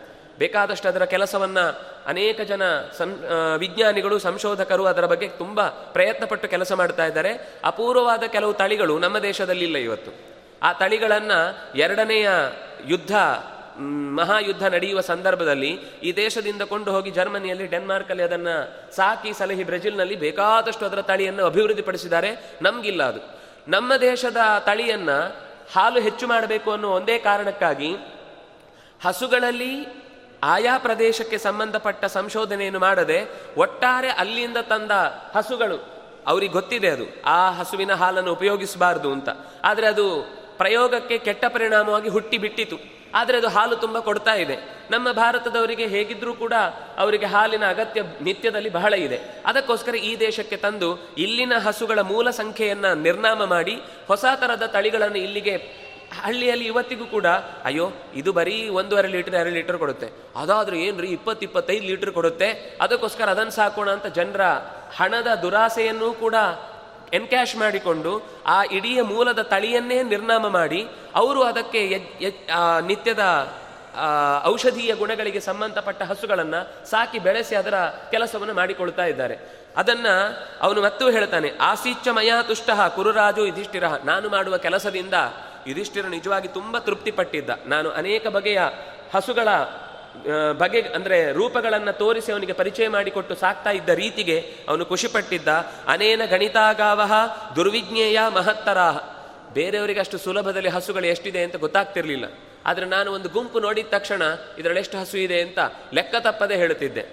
ನೀವು ಈ ಉತ್ತರದ ಕರ್ನಾಟಕದಿಂದ ಕುರಿಗಳನ್ನು ಮೇಯಿಸ್ಕೊಂಡು ಬರ್ತಾರೆ. ನೀವು ಅವರ ಹತ್ರ ಕೇಳಬೇಕು, ಅವ್ರ ಲೆಕ್ಕ ಹೇಗೆ ಹೇಳ್ತಾರೆ ಅಂತ. ಅವ್ರಿಗೆ ಕರೆಕ್ಟ್ ಒಂದು ಕುರಿ ಮಿಸ್ ಮಿಸ್ ಆಯಿತು ಅಂತಂದ್ರು, ಅವ್ರು ಕರ್ಕೊಂಡು ಬರೋದ್ರಲ್ಲಿ ತಕ್ಷಣ ಗೊತ್ತಾಗುತ್ತೆ. ಅವರು ಒಂದು ಸರ್ತಿ ಒಂದು ನಾಲ್ಕು ತಿಂಗಳ ದೊಡ್ಡ ಪ್ರಯಾಣ ಬಂದು ಕೊನೆಗೆ ಮಧ್ಯದಲ್ಲಿ ಎಲ್ಲೋ ಒಂದು ಕಡೆ ಒಂದಿಷ್ಟು ಮಾರಾಟ ಮಾಡಿ ಮುಖ್ಯವಾದ ಮೂಲ ತಳಿಯನ್ನು ಹಾಗೆ ಉಳಿಸಿಕೊಂಡು ಮತ್ತೆ ವಾಪಸ್ಸು ತಮ್ಮ ಊರಿಗೆ ಹೋಗಿ ವ್ಯವಹಾರವನ್ನು ಕುದುರಿಸಿ ವ್ಯಾ, ಜೀವನವನ್ನು ನಡೆಸ್ತಾರೆ, ಮುಂದೆ ಒಂದು ಎರಡು ತಿಂಗಳು ರಷ್ಟು ತಗೊಂಡು. ಅಂದರೆ ಅವರು ಹೊರಡುವಾಗ ಎಷ್ಟು ಕುರಿ ಇದೆ, ರಾತ್ರಿ ಹಗಲು ಕಾಯ್ತಾ ಇರ್ತಾರೆ, ಅದರ ಬಗ್ಗೆ ಎಲ್ಲಾ ಆಗು ಹೋಗುಗಳು ಅವರಿಗೆ ಗೊತ್ತಾಗ್ತಾ ಇರುತ್ತೆ. ಹಾಗೆ ಗವಾಂ ಸಂಖ್ಯಾಂ ಹಸುಗಳ ಸಂಖ್ಯೆ ದುರ್ವಿಜ್ಞೇಯ ಬೇರೆಯವರಿಗೆ ತಿಳಿಯದೇ ಇದ್ದದ್ದು ಕೂಡ ನಾನು ನೋಡಿದ ತಕ್ಷಣ ತಿಳ್ಕೊಳ್ತಾ ಇದ್ದೆ. ಬಹುಕ್ಷೀರತರಾಸ್ತಾಹ, ಬಹಳ ಹಾಲನ್ನು ಕೊಡುವಂತಹ ಹಸುಗಳಾಗಿದ್ದವು. ವೈ ಬಹ್ಯ ಸತ್ಯ ಸಪುತ್ರಿಕಾ ಒಳ್ಳೆಯ ಮಕ್ಕಳನ್ನು ಹೆತ್ತು ಕೊಡ್ತಾ ಇತ್ತು. ಮತ್ತು ಒಂದು ರೀತಿಯ ಒಂದು ಸಮಸ್ಯೆ ಉಂಟಾಯಿತು ಆಮೇಲೆ. ಯಾವಾಗ ಇಂಜೆಕ್ಷನ್ ಅನ್ನುವ ಒಂದು ಪದ್ಧತಿ ಶುರುವಾಯಿತೋ, ಆವಾಗ ಮನೆಯಲ್ಲಿ ಹೋರಿಯನ್ನು ಸಾಕುವುದಕ್ಕೆ ಅವರಿಗೆ ವ್ಯರ್ಥ ಅಂತ ಅನ್ನಿಸ್ಲಿಕ್ಕೆ ಶುರುವಾಯಿತು. ಎರಡು ಕಾರಣ. ಒಂದು, ಯಂತ್ರಗಳ ಬಳಕೆ ಶುರುವಾಯಿತು ಗದ್ದೆಯಲ್ಲಿ. ಎರಡನೇದಾಗಿ, ಈ ಇಂಜೆಕ್ಷನ್ನ ಪ್ರಭಾವದಿಂದಾಗಿ ಆ ಹೋರಿಯ ಬಳಕೆಯೇ ಕಮ್ಮಿ ಆಯಿತು ಸುಮ್ಮನೆ ಸಾಕಬೇಕಾಯಿತು ಅಂತ ಅನ್ನೋ ಪ್ರಸಂಗ ಬಂತು. ಅದಕ್ಕೋಸ್ಕರ ಅದನ್ನು ಯಾರಾದರೂ ಊರಿನಲ್ಲಿ ಒಂದೋ ಊರಿಗೆ ಬಸವ ಬಿಡುವುದು ಅಂತ, ಊರಿಗೆ ಬಿಟ್ಟು ಬಿಡುವುದು ಅದು ಗೋ ವೃಷೋತ್ಸರ್ಜನ ಅಂತಲೇ ಒಂದು ಕ್ರಮ ಇದೆ, ವಸ್ತುತಃ. ತನ್ನ ಅದು ನೋಡಿ ಎಷ್ಟು ಒಳ್ಳೆಯ ಕಲ್ಪನೆ ಅಂತ ಆ ಕಾಲದಲ್ಲಿ ತುಂಬ ಗಟ್ಟಿ ತಳಿಯುಳ್ಳ ಹೋರಿಯನ್ನು ಊರಿಗೆ, ದೇವರಿಗೆ ಬಿಟ್ಟುಬಿಡುದು ಅಂತ. ಆ ಹೋರಿ ಆ ಊರಿನಲ್ಲಿರುವ ಎಲ್ಲ ಹಸುಗಳ ಜೊತೆಗೆ ತನ್ನ ಸಂಘವನ್ನು ಬೆಳೆಸಿ ಮುಂದಿನ ಸಂತತಿಗೆ ಬೇಕಾದಂಥ ಗಟ್ಟಿಮುಟ್ಟಾದ ತಳಿಯನ್ನು ಕೊಡ್ತಾ ಇತ್ತು. ಇವತ್ತು ಅದು ನಿಧಾನಕ್ಕೆ ಬಿಟ್ಟು ಹೋಗಿ ಹೋಗಿ ಹೋಗಿ ಅಂತ ತಳಿಯೇ ಇಲ್ಲಾಯಿತು ಅದೇ ಕಾರಣದಿಂದ ಜಲ್ಲಿಕಟ್ಟು, ಕಂಬಳ ಇತ್ಯಾದಿಗಳನ್ನು ನಿಷೇಧ ಮಾಡುವ ಹಿಂದಿನ ತಂತ್ರವು ಇರುವುದು ಇದೇ ವಿಷಯಕ್ಕೆ. ಯಾಕೆಂದರೆ ಅವರು ಒಳ್ಳೆ ತಳಿ ಇದ್ದರೆ ಮಾತ್ರ ಅವ್ರು ಗೆಲ್ಲಿಕ್ಕೆ ಸಾಧ್ಯ. ಅದರ ಬೀಜ ಬಹಳ ಗಟ್ಟಿ ಇರಬೇಕು. ಅದನ್ನು ಎರಡು ಕ್ರಮದಲ್ಲಿ ಬಳಸ್ತಾರೆ. ಒಂದು, ಗದ್ದೆಯಲ್ಲಿ ಕೆಲಸ ಮಾಡಲಿಕ್ಕಾಗುವಾಗ ಅದರ ಬೀಜ ಒಡೆಯುವುದು ಅಂತಿದೆ. ಅದು ತುಂಬ ಹಠಮಾರಿಯಾಗಿ ಕೈಗೆ ಹಠ, ಹತೋಟಿಗೆ ಸಿಗದೇ ಇದ್ದಾಗ ಕೆಲಸ ಮಾಡಿಸ್ ಮಾಡ್ಲಿಕ್ಕೆ ಬಿಡಲ್ಲ. ಅವರನ್ನೇ ಎಳ್ಕೊಂಡು ಹೋಗಿಬಿಡುತ್ತೆ. ಅಂಥ ಪ್ರಸಂಗದಲ್ಲಿ ಅದನ್ನು, ಅದಕ್ಕೇನು ಅಪಾಯ ಆಗುವುದಿಲ್ಲ ಅದು ಉದ್ದೇಶಪೂರ್ವಕವಾಗಿ ಹಾಗೆ ಮಾಡ್ತಿದ್ರು. ಅದು ಬಿಟ್ಟು ಇನ್ನೊಂದು ಹಾಗೆ ಅದರ ಸತ್ವವನ್ನು ಉಳಿಸಿಕೊಳ್ಳುವ ವೃಷವನ್ನ ಊರಿನಲ್ಲಿ ಸಾಕಿ ಅದನ್ನ ಊರಿ ದೇವರಿಗೆ ಬಿಟ್ಟು ಬಿಟ್ಟರೆ ಆ ಇಡೀ ಊರಿನಲ್ಲಿ ಎಲ್ಲಾ ಹಸುಗಳಿಗೂ ಕೂಡ ಅದರಿಂದಲೇ ಮುಂದಿನ ಸಂತಾನ ವೃದ್ಧಿಗೆ ಕಾರಣವಾಗುವಂತ ಕೆಲಸ ನಡೀತಾ ಇತ್ತು. ಗೋವಿನ ಸಂಪತ್ತು ನಾಶ ಆಗ್ತಿರ್ಲಿಲ್ಲ. ಯಾವಾಗ ಈ ಜಲ್ಲಿಕಟ್ಟು ಅಥವಾ ಕಂಬಳದ ತರದ ಕೆಲಸಗಳು ನಿಲ್ಲಿಕ್ಕೆ ಶುರುವಾಯಿತು, ಅದು ಪ್ರಾಣಿದಯಾ ಸಂಘದವರು. ಪ್ರಾಣಿದಯಾ ಸಂಘದಲ್ಲಿ ಗಲಾಟೆ ಮಾಡಿ ಬಂದ್, ಬಂದು ತಿನ್ನುವುದು ಮತ್ತು ಅದೇ ಮಾಂಸವನ್ನೇ. ಯಾವುದೋ ಚಿಕನ್ ಅಂಗಡಿಯಲ್ಲಿ ಸಿಗ್ತಾರವರು ಅದನ್ನೇ ಮಾತಾಡಿಕೊಂಡು, ಅದನ್ನೇ ತಿನ್ಕೊಂಡು ಹೇಳಲಿಕ್ಕೆ ಮಾತ್ರ ಇಲ್ಲೊಂದು ವಿರೋಧ ವ್ಯಕ್ತಪಡಿಸುವುದು ಇನ್ನೊಂದು ಕಡೆಯಿಂದ ಅದಕ್ಕೆ ವಿರುದ್ಧವಾದ ಜೀವನವನ್ನು ನಡೆಸ್ತಾ ಇರ್ತಾರೆ. ದಾರಿಯಲ್ಲಿ ನೀವು ಉದ್ದಕ್ಕೂ ನೋಡುವಾಗ ಎಷ್ಟು ಪ್ರಾಣಿಯನ್ನು ಕೊಲ್ಲುವ ತರದ ಅಂಗಡಿಗಳು ಕಾಣಿಸ್ತವೆ. ಅದು ಯಾವುದು ಕಾಣಲ್ಲ. ಆದರೆ ಇಂಥ ಕೆಲಸಗಳಿಗೆ ಮಾತ್ರ ವಿರೋಧ ವ್ಯಕ್ತಪಡಿಸುವಂಥ ಅವರ ಧೂರ್ತತನ ಅಥವಾ ಬರೀ ಅದರ ಎಜೆಂಡಾ ಇರುವುದು ಹೀಗೆ. ನಮ್ಮ ದೇಶದ ಮೂಲ ತಳಿಗಳನ್ನು ನಾಶ ಮಾಡಿದರೆ ಮಾತ್ರ ಈ ದೇಶ ನಮ್ಮ ಕಂಟ್ರೋಲಿಗೆ ಬರುತ್ತೆ ಅಂತ. ಎರಡು ಮೂರು ಕಾರಣ. ಒಂದು ಶಿಕ್ಷಣವನ್ನು ಮೂಲ ಪ್ರಮಾಣದಲ್ಲಿ ನಾಶ ಮಾಡಿದ್ರು. ಎರಡನೇದು ಈ ಹಸುಗಳ ಮೂಲ ತಳಿಗಳನ್ನೇ ನಾಶ ಮಾಡುವ ಮೂಲಕ ನಮ್ಮ ತಳಿಗಳಿಗೆ ಆಶ್ರಯದಾತರಾಗಿ ನಮ್ಮಿಂದಲೇ ಎಲ್ಲವನ್ನು ಪಡೀಬೇಕು ಅಂತಾಯ್ತು. ಅದರ ಮುಂದಿನ ಭಾಗ ಏನು ಅಂತಂದ್ರೆ, ಇಲ್ಲಿ ಏನು ಬೇಕಿದ್ರೂ ಕೂಡ ಯಾಂತ್ರಿಕವಾಗಿ ನಮ್ಮನ್ನೇ ಅವಲಂಬಿಸಲೇಬೇಕಾದ ಅನಿವಾರ್ಯತೆ ಇದೆ ಅದರಿಂದಾಗಿ ಈ ದೇಶದ ಮೇಲೆ ಆರ್ಥಿಕವಾದ ಪ್ರಾಬಲ್ಯವನ್ನು ಕೂಡ ಸಾಧಿಸಲಿಕ್ಕೆ ಸಾಧ್ಯ ಆಯಿತು. ಅಂದರೆ ಒಂದು ಕಾಲದಲ್ಲಿ ಆಡಳಿತ ಕಬನ್ನಿ ಅಂತ ಕರೆದು ನಾವು ನಮ್ಮ ದೇಶವನ್ನು ಮುನ್ನೂರ ಅರವತ್ತು ವರ್ಷ ಕೊಟ್ವಿ. ಈಗ ಇನ್ವೆಸ್ಟ್ ಮಾಡ್ಲಿಕ್ಕೆ ಬನ್ನಿ ಅಂತ ಕರೆದು ಕರೆದು ಕರೆದು ಆ ದೇಶದ ಕಂಪನಿಗಳು ಇಲ್ಲಿ ಚೆನ್ನಾಗಿ ತಮ್ಮ ಪ್ರಾಡಕ್ಟ್ಗಳನ್ನು ಉತ್ಪಾದನೆ ಮಾಡಿ ಈ ದೇಶದ ಅಗತ್ಯವನ್ನು ಪೂರೈಸ್ತೇವೆ ಅಂತ ಒಂದು ದೊಡ್ಡ ಹಣೆಪಟ್ಟಿಯನ್ನು ಹಾಕೊಂಡು ಬಂದು ಷರತ್ತುಗಳನ್ವಯ ಅಂತ ಕೆಳಗಿನಿಂದ ಚಿಕ್ಕದಾಗಿ ಗೊತ್ತಾಗದ ಹಾಗೆ ಬರೆದು, ಆಮೇಲೆ ಇದು ನ್ಯಾಷನಲ್ ಕೆಲಾಮಿಟೀಸಿಗೆಲ್ಲ ಅಪ್ಲೈ ಆಗುವಂತ ಪಾಲಿಸಿಗಳಲ್ಲ, ಬಾಂಡ್ಗಳಲ್ಲ ಅಂತ ಹೇಳಿ ನಿರಾಕರಣೆ ಮಾಡಿ ಇಲ್ಲಿಯ ಸಂಪತ್ತನ್ನೆಲ್ಲ ಲಾಭದಾಯಕವಾಗಿ ದೋಚಿ ನಮ್ಮ ದೇಶವನ್ನು ಇನ್ನಷ್ಟು ಕುಗ್ಗಿಸುವ ಪ್ರಯತ್ನದಲ್ಲಿ ನೂರಾರು ಪ್ರಯತ್ನಗಳಲ್ಲಿ ಇದು ಒಂದು. ಒಂದೇ ಒಂದು ಮಾತು ಹೇಳಲೇಬೇಕಾದ್ದೇನು ಅಂದರೆ, ಗೋಧನ ಅನ್ನುವ ಶಬ್ದ ಉಪಯೋಗಿಸಿದ್ದೇ ರಾಷ್ಟ್ರದ ಸಂಪತ್ತು ಅಂತ. ಇದೇ ಪ್ರಸಂಗದಲ್ಲಿ ಮುಂದೆ ನಮಗೆ ಗೊತ್ತಿದೆ, ವಿರಾಟ ಪರ್ವದಲ್ಲಿ ಏನಾಯಿತು ಅಂದರೆ, ಎಂಟು ತಿಂಗಳು ಕಳೆಯಿತು, ಕೀಚಕ ಬಂದ ಕೀಚಕ ಬಂದ ಮೇಲೆ ಸುದೇಶ್ನಿಯ ಬಳಿ ಆಶ್ರಯ ಪಡೆದಿದ್ದಂತಹ ಸೈರಂಧ್ರಿಯನ್ನು ನೋಡಿ ಆಕೆಯನ್ನು ಬಯಸಿದ. ಹೇಗೋ ಸ್ವಲ್ಪ ದಿವಸ ತಳ್ಳಿಯೂ ಕೊನೆಗೆ ಅವನು ಒತ್ತಾಯಪೂರ್ವಕವಾಗಿ ಆಕೆಯ ಮೇಲೆ ದಾಳಿ ಮಾಡಿದಾಗ ರಾತ್ರಿ ಭೀಮನ ಹತ್ರ ಅತ್ತಳು. ಅತ್ತ ಸಂದರ್ಭದಲ್ಲಿ ಭೀಮಸೇನ ನೃತ್ಯ ಶಾಲೆಗೆ ಕರೆಸಿ, ತಾನೇ ಆತನನ್ನ ಗುರುತೇ ಸಿಗದಂತೆ ತಲೆ, ಕೈ, ಕಾಲು ಎಲ್ಲವನ್ನು ಹೊಟ್ಟೆಯೊಳಗೆ ತೂರಿಸಿ, ಒಂದು ಮಾಂಸದ ಪಿಂಡವನ್ನಾಗಿ ಮಾಡಿ, ಊರಿನ ಜನಕ್ಕೆ ಅವಳು ಹೇಳಿದ್ಲು, ನನ್ನ ಗಂಧರ್ವ ಪತ್ನಿ, ಪತಿಯರು ಐದು ಜನ ಈ ಕೀಚಕನನ್ನ ನನ್ನ ಮೇಲೆ ದಾಳಿ ಮಾಡಿದ ಸಂದರ್ಭದಲ್ಲಿ ಕೊಂದಿದ್ದಾರೆ ಅಂತ ಸುದ್ದಿ ಹೋಯಿತು. ಇಷ್ಟು ದಿವಸದಲ್ಲೂ ಕೂಡ ಹುಡುಕ್ತಾನೇ ಇದ್ದಾರೆ ಕೌರವರು. ಅವರತ್ರ ಇಡೀ ದೇಶದ ಇಂಟರ್ಪೋಲ್ ಕೈಯಲ್ಲಿದೆ. ಎಲ್ಲ ರೀತಿಯಿಂದಲೂ ಕೂಡ ಬೇಹುಗಾರರನ್ನ ಎಲ್ಲ ರಾಜ್ಯದ ಮೂಲೆಗೂ ಕಳಿಸಿದ್ದಾರೆ. ಅವರು ಹೇಳಿದ್ದು ಹಾಗೆ ಪ್ರಸಿದ್ಧವಾದ ರಾಜ್ಯದಲ್ಲಿ ನೀವು ವಾಸ ಮಾಡಬೇಕು ಅಂತ. ಪ್ರಸಿದ್ಧವಾದ ರಾಜ್ಯದಲ್ಲಿ ಎಲ್ಲ ಕಡೆ ಹುಡುಕಿದ್ರು ಸಿಗ್ತಾ ಇಲ್ಲ. ಕೊನೆಗೆ ರಾ, ಈ ಬೇಹುಗಾರರು ಬಂದವರು ಒಂದು ಸುದ್ದಿ ತಿಳಿಸಿದ್ರು. ಪಾಂಡವರು, ಅಂದ್ರೆ ಪಾಂಡವರ ಸುದ್ದಿ ಗೊತ್ತಾಗಲಿ ಪಾಂಡವರು ಎಲ್ಲಿದ್ದಾರೆ ಗೊತ್ತಿಲ್ಲ. ಬಹುಶಃ ಆಹಾರ ಸಿಗದೆ ಸತ್ತಿರಬಹುದು. ಅಥವಾ ಯಾವುದೋ ಪ್ರಾಣಿಗಳಿಗೆ ಸಿಕ್ಕು ಸತ್ತಿರಬಹುದು. ಅಥವಾ ರೋಗ ಬಂದು ಸತ್ತಿರಬಹುದು, ಅಥವಾ ಯಾವುದಾದ್ರೂ ದುಷ್ಟಶಕ್ತಿಗಳ ದಾಳಿಗೊಳಗಾಗಿ ಪ್ರಾಣ ಬಿಟ್ಟಿರಬಹುದು, ಎಲ್ಲಿಯೂ ಕೂಡ ನಮಗೆ ಗೊತ್ತಿರುವ ಹಾಗೆ ಪಾಂಡವರು ಬದುಕಿರುವ ಅವಕಾಶವೇ ಇಲ್ಲ. ಆದರೆ ದುರ್ಯೋಧನ ನಂಬಲಿಲ್ಲ ಅದನ್ನು. ಆದರೆ ಅದರ ಜೊತೆಗೆ ಒಂದು ಸುದ್ದಿಯೂ ಬಂತು. ಏನು ಬಂತು ಅಂದರೆ, ಕೀಚಕ ಸತ್ತಿದ್ದಾನೆ ಅಂತ. ಅವನ ಎಷ್ಟು ರಾಜಕೀಯ ಮುತ್ಸದ್ದಿತನ ಅಂದರೆ, ಅವನು ಆಗ ಒಂದು ಮಾತು ಹೇಳ್ತಾನೆ. ಇದು ಭೀಮಸೇನನ ಬಗ್ಗೆ ಅವನು ಹೇಳುವ ಮಾತು. ಭೀಮಶ್ಚ ಬಲಭದ್ರಶ್ಚ ಮದ್ರರಾಜಶ್ಚ ವೀರ್ಯವಾನ್. ಚತುರ್ಥಃ ಕೀಚಕಸ್ತೇಷಾಂ ಪಂಚಮಂ ನಾನು ಶುಶ್ರುಮಃ ಅಂತ. ಭೀಮಶ್ಚ, ಬಲಭದ್ರಶ್ಚ, ಮದ್ರರಾಜ ಅಂದರೆ ಶಲ್ಯ, ಆಮೇಲೆ ಕೀಚಕ. ಇವರು ನಾಲ್ಕು ಜನ ನಮ್ಮ ಕಾಲದಲ್ಲಿರುವ ಅತ್ಯಂತ ದೊಡ್ಡ ವೀರರು. ಜರಾಸಂಧ, ನರಕಾಸುರ ಇವರೆಲ್ಲ ತೀರ್ಕೊಂಡಾಗಿತ್ತು. ಇಲ್ಲಾಂದ್ರೆ ಅವ್ರ ಹೆಸರು ಹೇಳ್ತಿದ್ನೋ ಏನು. ಆದರೆ ಅತ್ಯಂತ ಶಕ್ತಿಶಾಲಿಗಳಾದ, ಬಲಶಾಲಿಗಳಾದ ನಾಲ್ಕು ಜನರಲ್ಲಿ ನಾನು ಮೊದಲು ಹೇಳುದವನು ಭೀಮನನ್ನ. ಎರಡನೇ ಹೇಳುವುದು ಬಲಭದ್ರನನ್ನ, ತನ್ನ ಗುರುಗಳು. ದುರ್ಯೋಧನನಿಗೆ ಪಾಠ ಮಾಡಿದರು ಗದಾಯುದ್ಧವನ್ನ. ಮೂರನೇದು ಮದ್ರ ರಾಜ, ಅಂದ್ರೆ ಶಲ್ಯ. ನಾಲ್ಕನೆಯವನು ಕೀಚಕ. ಇದರಲ್ಲಿ ಒಬ್ಬ ಸತ್ತಿದ್ದಾನೆ. ಇನ್ನು ಮೂರು ಜನ ಇದ್ದಾರೆ. ಮೂರು ಜನರಲ್ಲಿ ಬಲಭದ್ರನ ಹತ್ರ ಈಗಾಗಲೇ ಅವನು ಮಾತಾಡಿಸಿದ್ದಾನೆ, ಅವನು ದ್ವಾರಾವತಿಯಲ್ಲಿದ್ದಾನೆ. ಎರಡನೇದು ಶಲ್ಯ. ಅವನನ್ನು ಕೂಡ ತನ್ನ ಹಾದಿಗೆ ಬರುವ ಹಾಗೆ ದಾರಿಯಲ್ಲಿ ಬೇಕಾದ ವ್ಯವಸ್ಥೆ ಎಲ್ಲ ರೆಡಿ ಮಾಡ್ಕೊಳ್ತಾನೇ ಇದ್ದಾನೆ. ಅವನನ್ನ ರಾಜಕೀಯವಾಗಿ ತನ್ನ ಪಕ್ಷ ಕೇಳ್ಕೊಳ್ತಾನೆ ಪಾಪ ಅವನು ಮೋಸ ಹೋಗ್ತಾನೆ, ಶಲ್ಯ. ಹಾಗಾಗಿ ಅವ್ರು ಎಲ್ಲಿದ್ದಾರೆ ಅಂತ ಗೊತ್ತಿದೆ. ಒಬ್ಬ ಸತ್ತಿದ್ದಾನೆ, ಒಬ್ಬ ಬದುಕಿದ್ದಾನೆ. ಹಾಗಾದ್ರೆ ಇದು ಸುದ್ದಿ ಬಂದದ್ದು ವಿರಾಟನಗರದಲ್ಲಿ ಹಾಗಾಗಿ ಖಂಡಿತ ಭೀಮಾದಿಗಳು ಅಲ್ಲೇ ಇದ್ದಾರೆ ಅಂತ ಒಂದು ಊಹೆ ಮಾಡ್ತಾನೆ. ಅದರ ಜೊತೆಗೆ ದ್ರೋಣಾಚಾರ್ಯರು ಒಂದು ಮಾತು ಹೇಳ್ತಾರೆ. ದ್ರೋಣಾಚಾರ್ಯರು ಹೇಳುವ ಮಾತೇನು ಅಂತಂದ್ರೆ, ಪಾಂಡವರು ಇದ್ದಲ್ಲಿ ಒಳ್ಳೆಯ ಮಳೆ ಬೆಳೆ ಆಗ್ತಾ ಇರುತ್ತೆ. ಹಸುಗಳಿಗೆ ಯಾವುದೇ ಸಂಕಷ್ಟ ಉಂಟಾಗುವುದಿಲ್ಲ ಆ ದೇಶದಲ್ಲಿ ಹಸುವಿನ ಸಂಪತ್ತು ಬಹಳ ಜಾಸ್ತಿ ಆಗುತ್ತೆ. ಆ ಇಡೀ ಯಜ್ಞದ ಪ್ರಕ್ರಿಯೆಗೆ ಬೇಕಾದಂತಹ ಎಲ್ಲ ಕಾರ್ಯಗಳು ಸಾಂಗವಾಗಿ ನಡೆಯುತ್ತೆ, ಅಂಥ ಜಾಗ ಯಾವುದಿದೆಯೋ ಅಲ್ಲಿ ಖಂಡಿತ ಪಾಂಡವರಿದ್ದಾರೆ ಅಂತ. ಆಗ ಅವರು ಹೇಳುವುದು ಕೂಡ, ಪಾಂಡವರು ಇದ್ದಲ್ಲಿ ಹಸುಗಳು ಚೆನ್ನಾಗಿ ತಮ್ಮ ಬದುಕನ್ನು ನಡೆಸ್ತಾವೆ, ಅವುಗಳಿಂದಾಗಿ ಯಜ್ಞ ಯಾಗಾದಿಗಳು ಚೆನ್ನಾಗಿ ನಡೀತಾವೆ ಅಂತಹ ಜಾಗವನ್ನು ಹುಡುಕಿ ಅಂತ. ಎರಡು ಟ್ಯಾಲಿ ಆಯಿತು. ವಿರಾಟನ ಪ ಪ್ರದೇಶದಲ್ಲಿ ಎಲ್ಲ ಥರದ ಸಮಸ್ಯೆ ಪರಿಹಾರ ಆಗಿದೆ. ಏನೂ ಕಷ್ಟಗಳಿಲ್ಲ.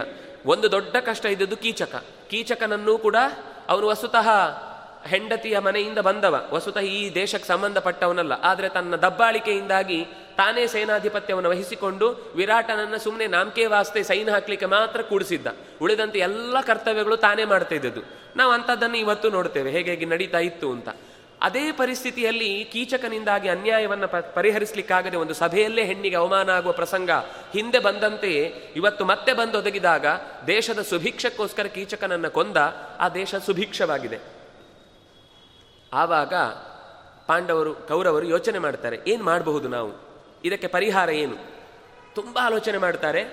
ಕೊನೆಗೆ ಅವರ ಆಲೋಚನೆಗೆ ಫಲ ಸಿಕ್ಕಿದ್ದು ಕೂಡ ಒಂದೇ ಉತ್ತರ, ನಾವು ವಿರಾಟನ ದೇಶದ ಗೋವಿನ ಸಂಪತ್ತನ್ನು ಅಪಹಾರ ಮಾಡೋಣ. ನಮಗೆ ಮುಖ್ಯ ಇರುವುದು ಅವರ ಸಂಪತ್ತು ಹೆಚ್ಚಿರುವುದೇ ಗೋವು. ಗೋಧನ ಅಂದರೆ ಇಡೀ ದೇಶಕ್ಕೆ ಸಂಪತ್ತೇ ಗೋವು. ಆ ದೇಶದ ಸಂಪತ್ತಿನಲ್ಲಿ ಗೋವನ್ನು ಅಪಹರಣ ಮಾಡಿದರೆ ಆ ದೇಶ ದಿವಾಳಿ ಆಯಿತು ಅಂತ ಲೆಕ್ಕ. ಅದನ್ನು ಹೇಳ್ತಾನೆ ಅವನು. ರಾಷ್ಟ್ರಂ ತಸ್ಯಾಭಿಯಾತ್ವಾತು ಧನಧಾನ್ಯ ಸುಖ ಸಮಾಕುಲಂ ಆದದಾಮೋಹಿ ರತ್ನಾನಿ ವಿವಿಧ ನಿವಸು ನಿಚ ಮೊದಲು ಹೇಳ್ತಾನೆ, ನಾವು ಹೋಗಿ ಆ ರಾಷ್ಟ್ರಕ್ಕೆ ಹೋಗಿ ಧನಧಾನ್ಯಕ್ಕೆ ಮೂಲ ಆಶ್ರಯಭೂತವಾದಂತಹ ರತ್ನಗಳನ್ನು, ವಿವಿಧ ಸಂಪತ್ತಿನ ಮೂಲವನ್ನ ಚಿನ್ನ ಆಭರಣ ಮೊದಲಾದವುಗಳನ್ನೆಲ್ಲ ಅಪಹಾರ ಮಾಡ್ಕೊಂಡು ಬರೋಣ. ಆಮೇಲೆ ಹೇಳ್ತಾನೆ ಅದು ಅಪಹಾರ ಮಾಡ್ಲಿಕ್ಕೆ ಸ್ವಲ್ಪ ಕಷ್ಟ ಇದೆ. ಯಾಕೆಂದ್ರೆ ನಾವು ರಾಜ್ಯದ ಒಳಗೆ ಹೋಗಬೇಕು, ಅವರ ಅಂತಃಪುರದ ಒಳಗೆ ಹೋಗಬೇಕು, ಅವರ ಗುಪ್ತ ಧನಗಳನ್ನೆಲ್ಲ ಹುಡುಕಬೇಕು. ಅದಕ್ಕಿಂತ ಹೆಚ್ಚಿನದನ್ನೇ ನಾವು ಅಪಹಾರ ಮಾಡ್ಬೋದು, ಆದರೆ ಅಷ್ಟು ಕಷ್ಟಪಡಬೇಕಾಗಿಲ್ಲ. ಯಾವುದು? ಗ್ರಾಮ, ಗ್ರಾಮಾನ್ನ ರಾಷ್ಟ್ರಾಣಿ ವಾತಸ್ಯ ಹರಿಷ್ಯಾಮೋ ವಿಭಾಗಶಃ ಅಥವಾ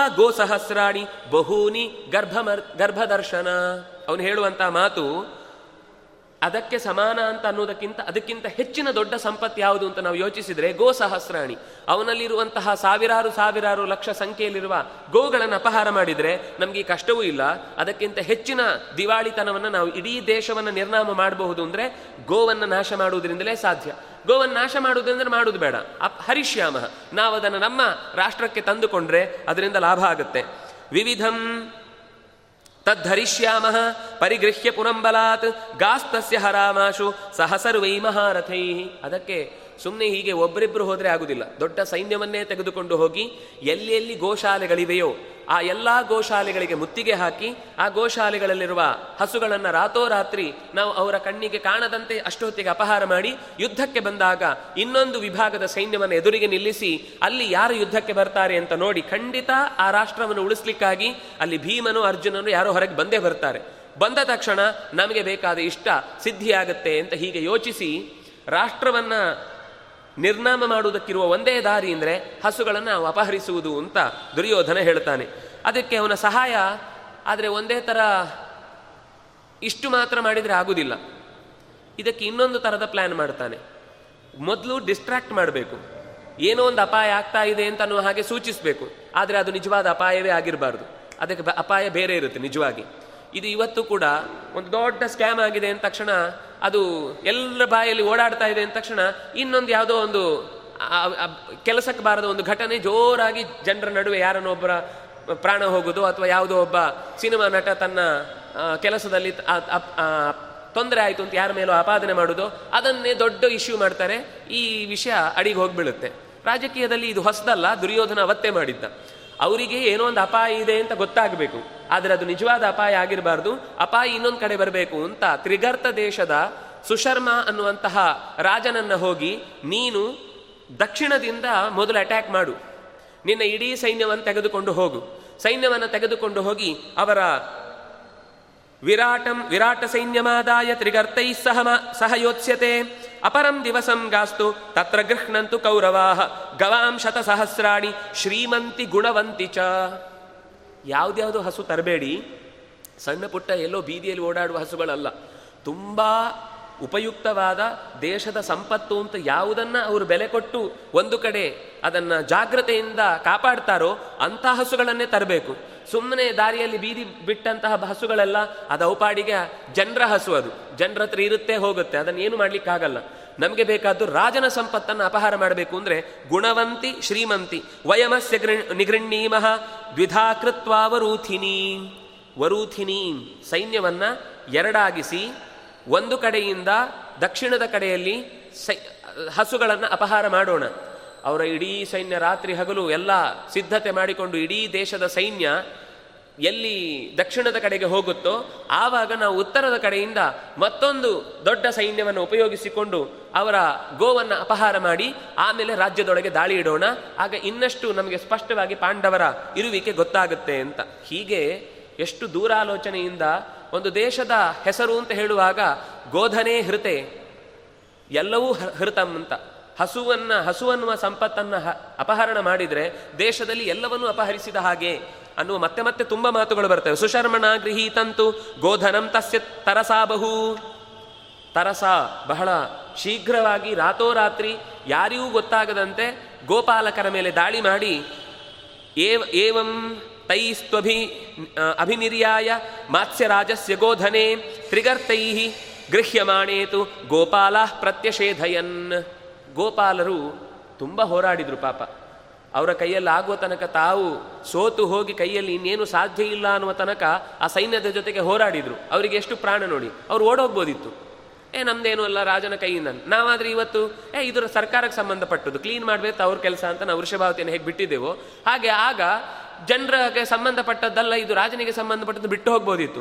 ಆದ್ರೆ ಅವ್ರು ಬಿಟ್ಟು ಹೋಗ್ಲಿಲ್ಲ. ಇದು ನಮ್ಮ ಸಂಪತ್ತು, ದೇಶದ ಸಂಪತ್ತು ಅನ್ನುವ ಆ ದೇಶಭಕ್ತಿಗೆ ಮೆಚ್, ಅವರು ಯೋ ಸ್ವಲ್ಪವೂ ಶತ್ರುಗಳ ಸೈನ್ಯಕ್ಕೆ ಹೆದರದೆ, ತಮ್ಮ ಪ್ರಾಣ ಒತ್ತೆ ಇಟ್ಟಾದರೂ ಸರಿ ನಾವು ಯುದ್ಧ ಮಾಡಬೇಕು ಅಂತ ಯುದ್ಧ ಮಾಡಿದ್ರು.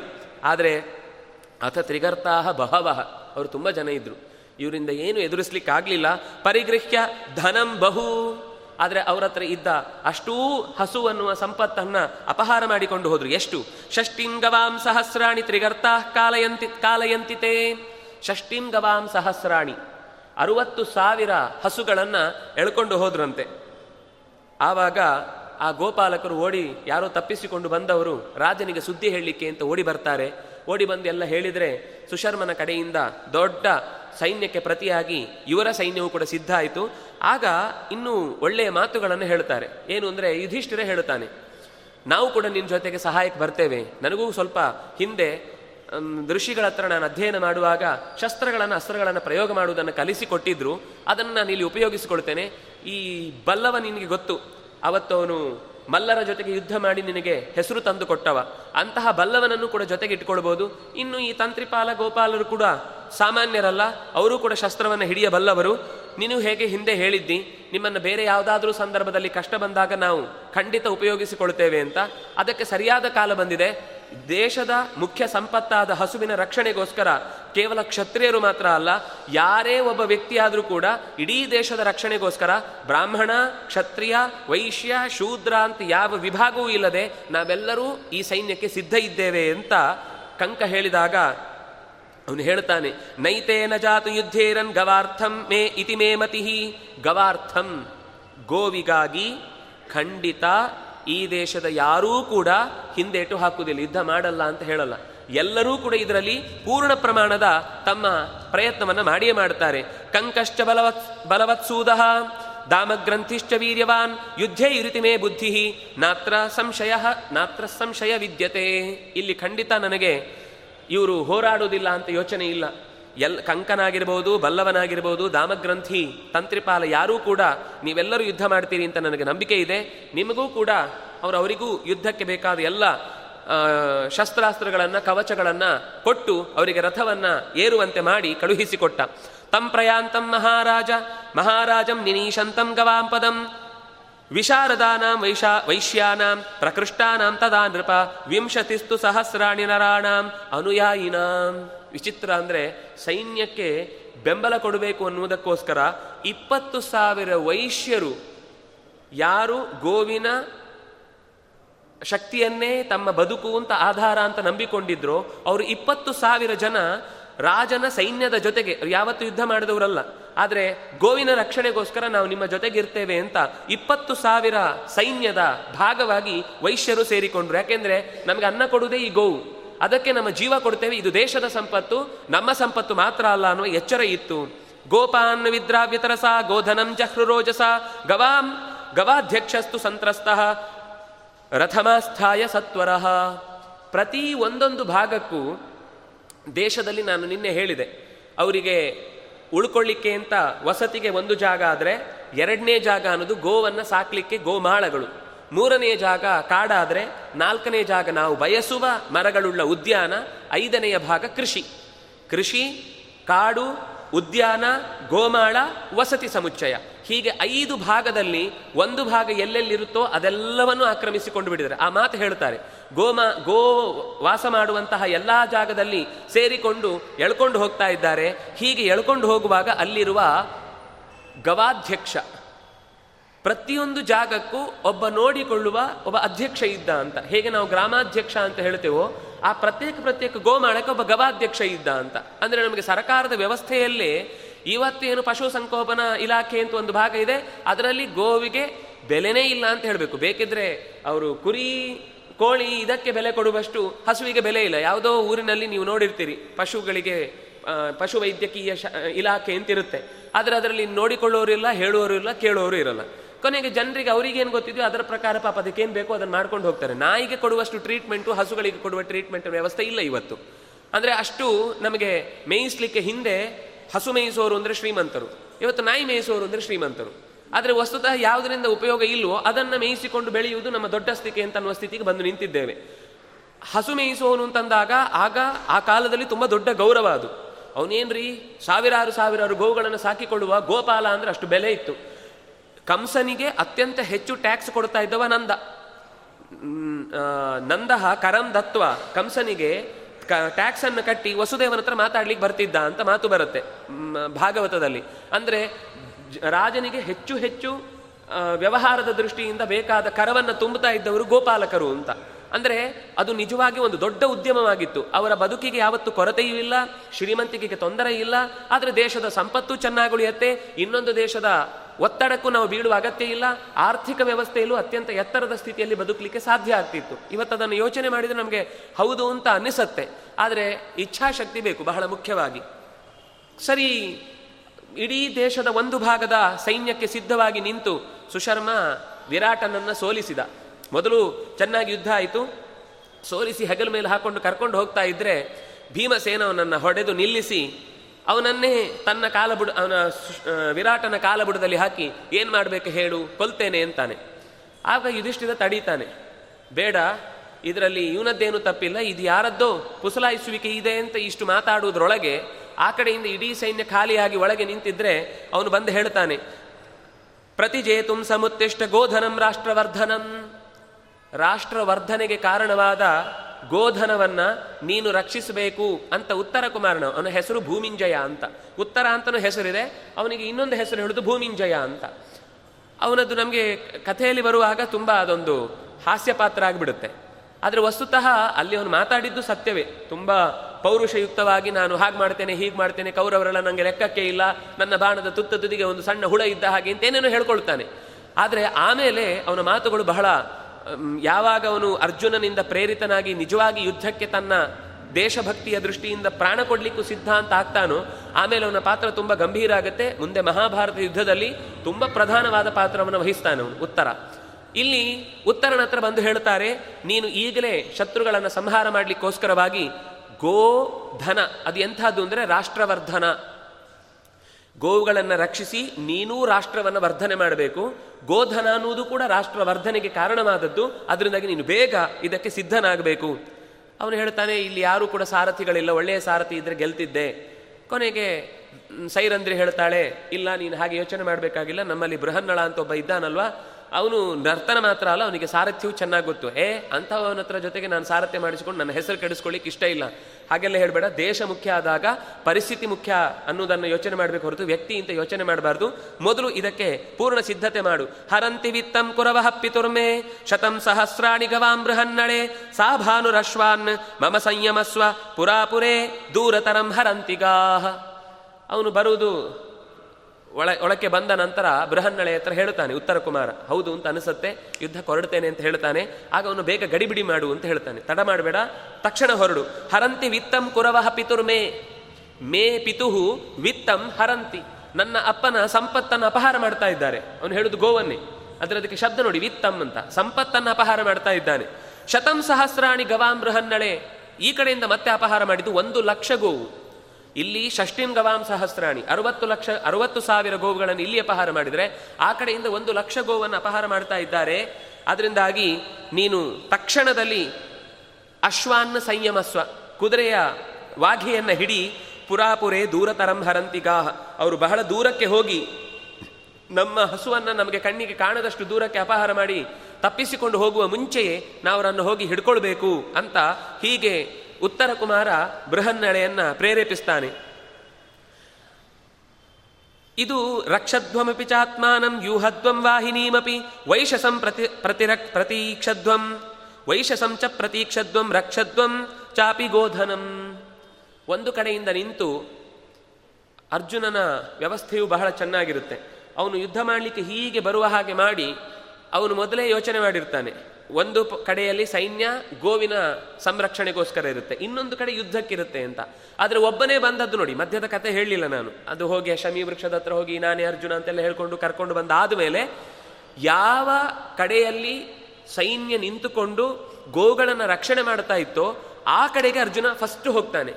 ಹೋಗಿ ಅಲ್ಲಿರುವ ಸೈನ್ಯವನ್ನೆಲ್ಲ ಒಂದು ಸರ್ತಿ ಸೋಲಿಸಿ, ಆ ಗೋಪಾಲಕರು ಯಾರ್ಯಾರು ಒಂದು ಕಡೆಯಿಂದ ಕಾಯ್ತಾ ಇದ್ರು ನಮ್ಮ ಗೋಗಳನ್ನು ಅಪಹಾರ ಮಾಡಿಕೊಂಡಿದ್ದಾರೆ ಅಂತ ದುಃಖದಲ್ಲಿ ಅಳತಾ ಅದರ ಹಿಂದೆನೆ ಹಿಂದೆನೆ ಓಡ್ತಾ ಇದ್ರು, ಅವರಿಗೆ ಹೇಳ್ತಾನೆ, ಫಸ್ಟ್ ಇದನ್ನ ಅಪಕ, ಅಪಹಾರ ಮಾಡಿಕೊಂಡು ರಕ್ಷದ್ವಮಿ ಚಾತ್ಮಾನಂ, ನಿಮ್ಮನ್ನು ನೀವು ರಕ್ಷಿಸಿಕೊಳ್ಳಿ. ಜೊತೆಗೆ ವಾಹಿನಿಯಿಂದ ದೂರ ಇರಿ, ಸೈನ್ಯದಿಂದ ಬಹಳ ದೂರಕ್ಕೆ ಹೋಗ್ತಾ ಇರಿ. ನೀವು ಸೈನ್ಯದ ಹತ್ತಿರ ಇರಲೇಬೇಡಿ. ಮೂರನೇದ್ದು, ವೈಶಸಂ ಚ ಪ್ರತೀಕ್ಷದ್ವಂ ಅವರಿಂದ ಯಾವ ರೀತಿ ಅನ್ಯಾಯ ಆಗಬಹುದು ಅನ್ನೋದನ್ನು ಯೋಚಿಸಿ, ಪೆಟ್ಟಾದಂತಹ ಹಸುಗಳನ್ನ ಪಕ್ಕಕ್ಕೆ ಕರ್ಕೊಂಡು ಹೋಗಿ. ರಕ್ಷದ್ವಂಚ ಚ, ರಕ್ಷಧ್ವಂ ಚಾಪಿ ಗೋಧನಂ ಇದು ನಿಮ್ಮ ದೇಶದ ಸಂಪತ್ತು, ಕೇವಲ ನಿಮ್ಮ ಸಂಪತ್ತು ಅಂತ ಮಾತ್ರ ಯೋಚನೆ ಮಾಡಬೇಡಿ. ಮೊದಲು ಇದನ್ನು ರಕ್ಷಣೆ ಮಾಡಿಕೊಂಡು ಹೋಗಿ ಅಂತ ಅವರನ್ನು ಕಳಿಸಿ, ಆಮೇಲೆ ಯುದ್ಧಕ್ಕೆ ಬರ್ತಾನೆ. ಪ್ರಥಮಂ ತೈರ್ಗೃಹೀತವ್ಯಂ ಮಾತ್ಸ್ಯಾನಂ ಗೋಧನಂ ಮಹತ್ ಇದನ್ನು ಹೋಗುವ ಮುಂಚೆ ಹೇಳುದು. ನಮ್ಗೀಗ ಮೊದಲ ಪ್ರಿಯಾರಿಟಿ ಏನು ಅಂತಂದ್ರೆ, ಇವ್ರ ಹತ್ರ ಯುದ್ಧ ಮಾಡುವುದಲ್ಲ ಇವ್ರ ಇವರು ಬೇಕು ಯುದ್ಧಕ್ಕೆ ಅಂತ ಬಂದಿರುದು. ಆದ್ರೆ ನಮ್ಮ ಉದ್ದೇಶ ಫಸ್ಟ್ ಏನು ಅಂದ್ರೆ, ನಮ್ಮ ಹತ್ರ ಯುದ್ಧ ಮಾಡ್ತಾ ಮಾಡ್ತಾ ಅವ್ರ ಹಸುವನ್ನು ಮತ್ತಷ್ಟು ದೂರಕ್ಕೆ ಕರ್ಕೊಂಡು ಹೋಗಿ ನಮ್ಮಿಂದ ಕಾಣೆಯಾಗುವ ಹಾಗೆ ಮಾಡ್ತಾರೆ. ಅದರಿಂದಾಗಿ ನೀನು ಮೊದಲು ಯಾಕೆಂದ್ರೆ ಅವನು ಸಾರಥಿ ಉತ್ತರನೇ ಸಾರಥಿ ಆಗ್ತಾನೆ. ಆಗ ಅವನ ಹತ್ರ ಹೇಳ್ತಾನೆ, ನೀನು ನನ್ನನ್ನ ಈ ದಿಕ್ಕಿಗೆ ಕರ್ಕೊಂಡು ಹೋಗು, ಅಲ್ಲಿ ಮೊದಲು ಸೈನ್ಯವನ್ನ ಸೋಲಿಸಿ ಹಸುಗಳನ್ನು ಬಿಡಿಸಿಕೊಳ್ಳಬೇಕು ಅಂತ. ಪಂಚಾನಾಂ ಪಾಂಡುಪುತ್ರಾಣಾಂ. ಯುಧಿಷ್ಠಿರನ ಮನೆಯಲ್ಲಿ ನಾನು ಮೊದಲು ಇದ್ದೆ ಅಂತ ಏನು ಹೇಳ್ಕೊಂಡಿದ್ನೋ, ಈಗ ಹೇಳ್ತಾನೆ, ಆ ಯುಧಿಷ್ಠಿರನ ಮನೆಯಲ್ಲಿ ಇದ್ದವ ಅಂತ ಅರ್ಥ ಅಲ್ಲ ನಾನು. ಯುಧಿಷ್ಠಿರನ ಮನೆಯಲ್ಲಿ ಇದ್ದವ ನಾನೇ ಆ ಯುಧಿಷ್ಠಿರನಲ್ಲಿ ಒಬ್ಬ ಅಂತ ಎಲ್ಲ ಹೇಳಿ ಗಾಸ್ತು ಸ್ಪೃಷ್ಟ ನಮಸ್ಕೃತ್ವ, ಕೃತ್ವಾ ಚೈವ ಪ್ರದಕ್ಷಿಣಂ ಪ್ರದಕ್ಷಿಣೀಕೃತಾತೇನ ಸಪ್ತದ್ವೀಪಾವಸುಂಧರ. ಇದು ಭಾರತದಲ್ಲೇ ಬರುವ ಬೇರೆ ಕಡೆಯ ಮಾತು. ಗಾಸ್ತು ಸ್ಪೃಷ್ಟ ನಮಸ್ಕೃತ್ಯ. ಹಸುವನ್ನು ಮುಟ್ಟಿ, ನಮಸ್ಕರಿಸಿ. ಅಕಸ್ಮಾತ್ ಇನ್ನು ಪ್ರದಕ್ಷಿಣಂ ಅದಕ್ಕೆ ಪ್ರದಕ್ಷಿಣ ಬಂದ ಅಂತಂದರೆ ಸಪ್ತದ್ವೀಪ ವಸುಂಧರ ಪ್ರದಕ್ಷಿಣೀಕೃತಾತೇನ ಏಳು ದ್ವೀಪಗಳಿಂದ ಕೂಡಿದ ಸಮಗ್ರ ಭೂಮಂಡಲವನ್ನೇ ಪ್ರದಕ್ಷಿಣೆ ಬಂದಷ್ಟು ಅವನಿಗೆ ದೊಡ್ಡ ಸ್ಥಾನ ಇದೆ, ಪುಣ್ಯ ಇದೆ ಅಂತ. ಯಾಕೆ ಹಾಗೆ ಹೇಳಿದರು? ಅವರು ಹೇಳುವಂಥದ್ದು, ಕೃಷಿ ವಾಣಿಜ್ಯ ಗೋರಕ್ಷಾ ಕುಸೀದಂ ತುರಿಯ ಮುಚ್ಚತೆ, ಕರ್ತಾ ಚತುರ್ವಿಧಾಸ್ತತ್ರ ವಯಂ ಗೋವೃತ್ತಯೋ ನಿಶಂ. ನೀವು ಯಾಕೆ ಇಲ್ಲಿ ಬರ್ತಾ ಇದ್ದೀರಿ? ನಿಮ್ಮ ಪ್ರಾಣವನ್ನು ಒತ್ತೆ ಇಟ್ಟು ಅಂತ ಕೇಳುವಾಗ ಅವರು ರಾಜನಿಗೆ ವಾಪಸ್ ಹೇಳಿದ ಮಾತು. ಕೃಷಿ ಗೋ ವಾಣಿಜ್ಯ, ಕೃಷಿ ಕೃಷಿ ವಾಣಿಜ್ಯ ಗೋರಕ್ಷಾ ನಾವು ಕೃಷಿಯನ್ನು ನಂಬಿಕೊಂಡವರು, ಗೋವಿನ ರಕ್ಷಣೆಯನ್ನು ನಂಬಿಕೊಂಡವರು, ಬೆಳೆದ ವಸ್ತುಗಳನ್ನು ಜನರಿಗೆ ಮುಟ್ಟಿಸುವ ವಾಣಿಜ್ಯವನ್ನು ನಂಬಿಕೊಂಡವರು. ನಮಗೆ ಇದು ಕಷ್ಟದ ಸಂಗತಿ ಅಲ್ಲ. ನಮಗೆ ಇಡೀ ಜೀವನದಲ್ಲಿ ಇದು ಬಹಳ ಇಷ್ಟವಾದದ್ದು ಮತ್ತು ಸಲೀಸಾಗಿ ನಾವು ಈ ಕೆಲಸದಲ್ಲಿ ನಮ್ಮನ್ನು ತೊಡಗಿಕೊಂಡಿದ್ದೇವೆ. ಇದು ಬಿಟ್ಟರೆ ಬೇರೆ ಬದುಕೇ ಗೊತ್ತಿಲ್ಲ. ಇದು ನಮ್ಮ ಉಸಿರು. ಅದಕ್ಕೋಸ್ಕರ ನಮ್ಮ ಪ್ರಾಣ ಹೋದರೂ ಸರಿ, ನಾವು ಇದರ ಬೆನ್ನ ಹಿಂದೆಯೇ ಬಿದ್ದು, ವಾರ್ತಾ ಚತುರ್ವಿಧಾಸ್ತತ್ರ ನಾಲ್ಕು ಥರದ ಕೆಲಸಗಳಿವೆ ಲೋಕದಲ್ಲಿ. ಬುದ್ಧಿವಂತಿಕೆಯಿಂದ ಜ್ಞಾನದ ಸಂಪತ್ತನ್ನು ಉಪಯೋಗಿಸುವವರು ಕೆಲವರು. ತೋಳಿನ ಬಲದಿಂದ ರಕ್ಷಣೆ ಮಾಡುವವರು ಕೆಲವರು. ಓಡಾಟದಿಂದಾಗಿ ಸಂಪತ್ತನ್ನು ಸರಿಯಾಗಿ ವಿನಿಯೋಗಿಸಿ ಕೃಷಿ, ಗೋರಕ್ಷ, ವಾಣಿಜ್ಯ ಮಾಡುವವರು ಮೂರನೆಯವರು. ನಾಲ್ಕನೆಯವರು ಉಳಿದ ಈ ಮೂರು ಜನ ಏನು ಮಾಡ್ತಾ ಇದ್ದಾರೋ ಲೋಕದಲ್ಲಿ, ಅದಕ್ಕೆ ನಮ್ಮ ಸಹಾಯ ಏನು ಬೇಕಿದ್ರೂ ಕೊಡ್ತೇವೆ ಅಂತ ಮನುಷ್ಯತ್ವವನ್ನು ತೋರುವವರು. ಇದು ನಾಲ್ಕು ಅಂದರೆ ಒಂದು ವಿಸ್ಡಮ್ ಪ್ರೊಟೆಕ್ಷನ್ ಪ್ರೊಡಕ್ಷನ್ ಸರ್ವಿಸ್ ಇದು ನಾಲ್ಕೇ ವಾರ್ತಾ ಜಗತ್ತಿನಲ್ಲಿರುವುದು. ಇದು ಜಾತಿಯನ್ನು ಹೇಳುವ ಮಾತೇ ಅಲ್ಲ. ಬ್ರಹ್ಮ ಅಣತಿ. ಎತ್ತರವಾದ ಸಂಪತ್ತನ್ನು ತಿಳಿಯುವುದಕ್ಕೆ ಸದಾ ತನ್ನನ್ನು ತಾನು ಬುದ್ಧಿಯನ್ನು ಉಪಯೋಗಿಸಿಕೊಳ್ಳುವವನು ಬ್ರಾಹ್ಮಣ ಅನ್ನುವ ಶಬ್ದದ ಅರ್ಥ. ಕ್ಷತಾತ್ ತ್ರಾಯತೇತಿ ಕ್ಷತ್ರಿಯ. ಯಾರು ಗಾಯಗೊಂಡವನಿಗೆ ಮನಸ್ಸಿಗಾಗಿರ್ಬೋದು, ದೇಹಕ್ಕಾಗಿರ್ಬೋದು, ನೋಯಿ, ನೋಯಿಸಿಕೊಳ್ಳಬೇಡ, ನಿನ್ನ ರಕ್ಷಣೆಗೆ ನಾನಿದ್ದೇನೆ ಅಂತ ಮುಖಂಡ ನೇತೃತ್ವವನ್ನು ವಹಿಸಿ ಅವನ ಅಳುವಿಗೆ ಸಮಾಧಾನವನ್ನು ಹೇಳುವವ ಎರಡನೇ ವರ್ಗದವ. ಕ್ಷತಾತ್ ತ್ರಾಯತೆ ಕ್ಷತ್ರಿಯ. ವಿಷಾಂ ಯಾಪಯತಿ. ವಿಶ್ ವಿಟ್ ಅಂದರೆ ಪ್ರಜೆಗಳು ಅಂತ ಅರ್ಥ. ಪ್ರಜೆಗಳಿಗೆ ಆಯಾ ಕಾಲಕ್ಕೆ ಎಂಥ ಆಹಾರ ಪದಾರ್ಥ ಅಥವಾ ವಸ್ತುಗಳನ್ನು ಬಯಸ್ತಾರೋ ಅಂಥದ್ದನ್ನು ಒದಗಿಸಿಕೊಡುವವರು ಅಂತ ಅರ್ಥ. ವೈಶ್ಯ ಅಂದರೆ ಶಬ್ದದ ಅರ್ಥ ಪ್ರಜೆಗಳಿಗೆ ಅಗತ್ಯವಾದ ಸಂಪತ್ತನ್ನು, ಉತ್ಪತ್ತಿಗಳನ್ನು ಒದಗಿಸಿಕೊಡುವವರು ಅಂತ ಅರ್ಥ. ನಾಲ್ಕನೇದು ಶೂದ್ರ ಅಂದರೆ ನಾವು ಇವತ್ತು ತಪ್ಪು ಅರ್ಥದಲ್ಲೇ ಬಳಸ್ತೇವೆ. ಅದು ಶಬ್ದದ ಅರ್ಥ ಶುಚಾದ್ರವತಿ ಅಂತ ಮನುಷ್ಯತ್ವ ಉಳ್ಳವನು ಅಂತ, ಇನ್ನೊಬ್ಬರ ಕಷ್ಟಕ್ಕೆ ಕರಗುವವನು ಅಂತ ಅರ್ಥ. ಒಂದು ಮಾತು ಹೇಳ್ತಾರೆ ಭೀಷ್ಮಾಚಾರ್ಯರು, ನೈವ ಶೂದ್ರೋ ಭವೇಚ್ಛೂದ್ರ ಬ್ರಾಹ್ಮಣೋ ನಚ ಬ್ರಾಹ್ಮಣ ಅಂತ. ಆದರೆ ಇವತ್ತಿನ ಸಮಾಜವನ್ನು ನಾವು ಪುರಾಣದಲ್ಲಿರುವ ಮಾತುಗಳನ್ನು ಜೋಡಿಸಿಕೊಂಡು ಈ ಅವತ್ತಿನ ಮಾತುಗಳನ್ನು ನಡೆಸ್ತೇವೆ ಅಂದರೆ ಕಷ್ಟ ಇದೆ. ಯಾಕೆಂದರೆ ಆ ಕಾಲದಲ್ಲಿ ಒಂದು ವೃತ್ತಿಯನ್ನೇ ಅವಲಂಬಿಸಿ ಕೊನೆಗೆ ಸಮಾಜದಲ್ಲಿ ಒಂದು ವರ್ಗವಾಗಿ ಬೆಳೆಯಿತಷ್ಟೇ ಹೊರತು ಶಾಸ್ತ್ರ ಯಾವತ್ತೂ ಕೂಡ ಚಾತುರ್ವರ್ಣ್ಯಮಯ ಸೃಷ್ಟಂ. ವರ್ಣ ಅಂದರೆ ಸ್ವಭಾವ, ವರ್ಣ ಅಂದರೆ ಬಣ್ಣ. ಅಯ್ಯ, ಬಣ್ಣ ಅಂದರೆ ಸ್ವಭಾವ ಹೇಗೆ? ನಾವು ಹೇಳ್ತೇವೆ, ಯಾರಾದರೂ ಮೋಸ ಮಾಡಿದ್ಮೇಲೆ ಅವನು ಬಣ್ಣ ಬಯಲಾಯಿತು ಅಂತ. ಏನರ್ಥ ಅಲ್ಲಿ ಬಣ್ಣ ಬಯಲಾಗುದು ಅಂದರೆ? ಅವನಲ್ಲಿ ತನಕ ಬಿಳಿ ಪೇಂಟ್ ಹಚ್ಕೊಂಡಿದ್ದ, ಅವತ್ತು ಗೊತ್ತಾಯ್ತು ಅವನು ಸೌತ್ ಆಫ್ರಿಕಾದವನು, ಒಳಗೆ ಇರುವುದು ಕಪ್ಪು, ಇವತ್ತು ಅವನು ಬೆಂಕಿಯ ಮುಂದೆ ಬಂದ ತಕ್ಷಣ ಸಿಪ್ಪೆ ಸುಲಿದು ಇವತ್ತು ಕಪ್ಪಾಗ್ಬಿಟ್ಟಿದ್ದಾನೆ. ಅಲ್ಲ, ಬಣ್ಣ ಅಂದರೆ ಸ್ವಭಾವ. ಹಿಂದಿನ ಇಡೀ ಶಾಸ್ತ್ರದಲ್ಲಿ ಹೇಳಿದ ಎಲ್ಲ ವಿಭಾಗಗಳಿದ್ರೂ ಕೂಡ ಅವನ ಮಾನಸಿಕವಾದ ಪರಿ ಸಮಾಜದ ಜೊತೆಗಿನ ಅವನ ಹೊಂದಿಕೊಳ್ಳಿವೆ, ಕೊಳ್ಳುವಿಕೆಯನ್ನು ಅರ್ಥ ಮಾಡಿಕೊಂಡು ವಿಭಾಗ ಮಾಡಿದ್ದು. ಕೆಲವರಿಗೆ ಬುದ್ಧಿಯ ಕೆಲಸವೇ ಗಟ್ಟಿ, ಕೆಲವರಿಗೆ ತೋಳಿನ ಕೆಲಸವೇ ಗಟ್ಟಿ. ಅದನ್ನೇ ಅವರು ಹೇಳಿದ್ದು, ಬ್ರಾಹ್ಮಣೋಸ್ಯ ಮುಖಮಾಸೀತ್, ಬಾಹು ರಾಜನ್ಯಕೃತಃ, ಊರು ತದಸ್ಯ ಯದ್ವೈಶ್ಯ ಪದ್ಭ್ಯಾಂ ಶೂದ್ರ ಅಜಾಯತ ಅಂತ. ಒಂದು ಸಮಾಜದ ಕಾಲು ಯಾರು ಅಂದ್ರೆ ಶೂದ್ರ ಅಂತ. ಅಯ್ಯೋ, ನಮ್ಮನ್ನು ಕಾಲಿನಿಂದ ಹುಟ್ಟಿದ್ದು ಅಂತ ಹೇಳಿಬಿಟ್ಟಿದ್ದಾರೆ, ನಮ್ಮನ್ನ ಕೀಳು ಮಾಡಿದ್ರು ಅಂತ. ಕಾಲಿಲ್ಲ ಅಂದ್ರೆ ಮೇಲಿನ ಪಂಚಾಂಗ ಇಲ್ಲದೆ ಕಟ್ಟಡ ಇಲ್ಲ, ಹೇಗೋ ಹಾಗೆ. ಇಡೀ ದೇಶದಲ್ಲಿ ಪ್ರತಿಯೊಬ್ಬ ಮನುಷ್ಯನು ಕೂಡ ಬ್ರಾಹ್ಮಣೋ ನಚ ಬ್ರಾಹ್ಮಣ. ದೈವತ್ವದ ಬಗ್ಗೆ ತಿಳಿದವನು ಕೂಡ ಮನುಷ್ಯತ್ವ ಇಲ್ಲ ಅಂದ್ರೆ ಅವನು ಬ್ರಾಹ್ಮಣ ಅಲ್ಲ. ಕ್ಷತ್ರಿಯನಲ್ಲಿ ಕಷ್ಟದಲ್ಲಿದ್ದವರಿಗೆ ಸಹಾಯ ಮಾಡುವಾಗ ಮನುಷ್ಯತ್ವ ಇಲ್ಲದೆ ಕೇವಲ ಅಧಿಕಾರದಿಂದ ವರ್ತಿಸ್ತಾನೆ ಅಂದ್ರೆ ಅವನು ರಾಜಕಾರಣಿಯೂ ಅಲ್ಲ, ಒಬ್ಬ ರಾಜಕೀಯದ ಹಾದಿಯನ್ನು ತುಳಿಲಿಕ್ಕೂ ಅರ್ಹನಲ್ಲ. ಅವನು ಕ್ಷತ್ರಿಯನೇ ಅಲ್ಲ. ಮೂರನೇ ವ್ಯಕ್ತಿಯಾಗಿ ವೈಶ್ಯ ಲಾಭವನ್ನು ನೋಡಿದರೂ ಕೂಡ ಮನುಷ್ಯತ್ವ ಬಿಟ್ಟು ಲಾಭವನ್ನು ನೋಡುವುದಲ್ಲ, ಅವನ ಕಷ್ಟಕ್ಕೂ ಕರಗಬೇಕು. ಆಗ ನಾಲ್ಕು ವರ್ಗದವರನ್ನ ಜೋಡಿಸಿಕೊಂಡ್ರೆ ಸಮಾಜ ಸುಸ್ಥಿತಿಯಲ್ಲಿರುತ್ತೆ ಅಂತ ಹೇಳಲಿಕ್ಕೋಸ್ಕರ ಈ ಮಾತು ಹೇಳ್ತಾರೆ. ಯಾಕೆ ಈ ಮಾತು ಹೇಳಿದೆ ಅಂದರೆ, ಅಲ್ಲಿ ವೈಶ್ಯ ಅನ್ನುವ ಶಬ್ದ ಬಂದಾಗ ಮತ್ತೆ ಅಲ್ಲಿ ವಿಭಾಗಗಳು ಬಂತು. ಇದು ನಮ್ಮ ಮನುವಾದದ ಕುರಿತಾಗಿ ಹೇಳಿದಂತಹ ನಮ್ಮ ಹಿರಿಯರು ಸನಾತನ ಧರ್ಮವನ್ನು ಮತ್ತೆ ಹೇಳ್ತಾ ಇದ್ದಾರೆ. ಈ ಮಾಮೂಲು ರೊಟೀನ್ ಆಗುವಂತಹ ರಿವೈಂಡ್ ಆಗುವ ಮಾತುಗಳು ಇದ್ದೇ ಇರುತ್ತೆ. ಆದರೆ ಇಲ್ಲಿ ಅವರು ಹೇಳುವುದು ನಮ್ಮ ವಾರ್ತಾ, ನಮ್ಮ ಬದುಕಿನ ಸ್ವಭಾವ ಏನು ಅಂತಂದರೆ, ನಾವು ಯಾವುದನ್ನು ಆಶ್ರಯಿಸಿಕೊಂಡಿದ್ದೇವೆ ಅಂತಂದರೆ, ಗೋವಿನ ರಕ್ಷಣೆಯೇ ನಮ್ಮ ಬದುಕಿನ ದೊಡ್ಡ ಆಶ್ರಯ. ಅದನ್, ಅದರಿಂದಲೇ ನಮ್ಮ ಬದುಕಿಗೆ ಆಹಾರ ಇರುವಂತಹದ್ದು. ಅದಕ್ಕೋಸ್ಕರ ಅದು ರಕ್ಷಿಸಬೇಕಾದ್ದು ಅನಿವಾರ್ಯ ಅನ್ನುವ ಕಾರಣಕ್ಕೋಸ್ಕರ ದೇಶದ ರಕ್ಷಣೆಯೂ ಹೌದು, ಸಂಪತ್ತಿನ ರಕ್ಷಣೆ ಹೌದು, ನಿಮಗೆ ಕೊಡುವ ಗೌರವವೂ ಹೌದು ಅಂತ ಹೇಳಿಕೊಳ್ತಾರೆ. ಅನ್ಯೋನ್ಯಶ್ಚಾಶ್ವಲ ಅಲ್ಲಿ ಮಧ್ಯದಲ್ಲಿ ಒಂದು ಮಾತು ಬರುತ್ತೆ. ದೇಶದ ಸಂಪತ್ತು ಸಂಪತ್ತು ಅಂತ ಮತ್ತೆ ಮತ್ತೆ ಹೇಳ್ತಾ ಇದ್ದೀರಿ, ಇದು ಹೇಗೆ ಸಾಧ್ಯ ಅಂತ. ಇದನ್ನ ಮೆಗಸ್ಥನೀಸ್ ಅಥವಾ ನೀವು ಹ್ಯೂಯನ್ ಸಾಂಗ್ ಅವರ ವಿದೇಶಿಯ ಯಾತ್ರೆಯನ್ನು ಮಾಡುವ ಸಂದರ್ಭದಲ್ಲಿ ಅವರು ಹೇಳುವ ಕೆಲವು ಮಾತುಗಳನ್ನು ನೋಡಿದರೆ ನಮಗೆ ಸ್ಪಷ್ಟ ಆಗುತ್ತೆ. ಇನ್ನೊಂದು ತಪ್ಪು ಕಲ್ಪನೆಯೂ ಇದೆ. ನಮಗೆ ನಾಣ್ಯದ ಕಲ್ಪನೆ ಕೊಟ್ಟವರೇ ವಿದೇಶಿಯರು ಅಂತ ಅಲ್ಲ. ವರಹ ನಿಷ್ಕಗಳು ಅಂತ ನಾವು ಇಲ್ಲೇ ನೋಡ್ತೇವೆ. ಮಹಾಭಾರತದಲ್ಲೇ ಇಷ್ಟು ನಿಷ್ಕಗಳನ್ನು ಟ್ಯಾಕ್ಸ್ ರೂಪದಲ್ಲಿ ಕಟ್ಟಿದ್ರು ಅಂತೆಲ್ಲ ಬರುತ್ತೆ. ರಾಜರ ವ್ಯವಹಾರದಲ್ಲಿ ನಾಣ್ಯಗಳು ಇದ್ದವು ಸಂಪತ್ತುಗಳು ಇದ್ದವು ಆದರೆ ಜನರ ವ್ಯವಹಾರದಲ್ಲಿ ಸಂಪತ್ತಾಗಿ ಬಳಕೆ ಆಗ್ತಾ ಇದ್ದದ್ದು ಗೋವೆ. ಗೋವಿನ ಪದಾರ್ಥ ಇರಬಹುದು, ಅಥವಾ ನಮ್ಮಲ್ಲಿ ನನ್ನ ಹತ್ರ ರಾಗಿ ಇದೆ ಅಂದರೆ ನಿಮ್ಮ ಹತ್ರ ಜೋಳ ಇದೆ ಅಂದರೆ ನನಗೆ ರಾಗಿ ಬೇಕು, ನಿಮಗೆ ಜೋಳ ಬೇಕು ಅಂದರೆ ಪರಸ್ಪರ ಹಂಚಿಕೊಂಡ್ರು. ಪ್ರತಿಯೊಬ್ಬರ ಮನೆಯಲ್ಲೂ ಅವರವರದ್ದೇ ವಸ್ತುಗಳಿದ್ದವು. ಹಾಗಾಗಿ ಯಾರಿಗೂ ಕೂಡ ದುಡ್ಡಿನ ವ್ಯವಹಾರ ಇಲ್ಲವೇ ಇರಲಿಲ್ಲ. ವಸ್ತುಗಳಿಂದಲೇ ಎಲ್ಲ ವ್ಯವಹಾರ. ಅದು ಎಷ್ಟು ಬೆಲೆ ಇದ್ದು ಅವರಲ್ಲೇ ಗೊತ್ತಿರುತ್ತೆ. ಅವರೇ ತೀರ್ಮಾನ ಮಾಡ್ತಿದ್ರು. ಮೊದಲು ಆ ಊರಿನಲ್ಲಿ ಏನು ಬೆಳೆದ್ರೂ ಕೂಡ ಅದು ಆ ಊರಿನವರಿಗೆ ಮೊದಲು ಸಿಗಬೇಕು. ಇವತ್ತು ಇದು ಈ ಪರಿಸ್ಥಿತಿಯೇ ಇಲ್ಲ.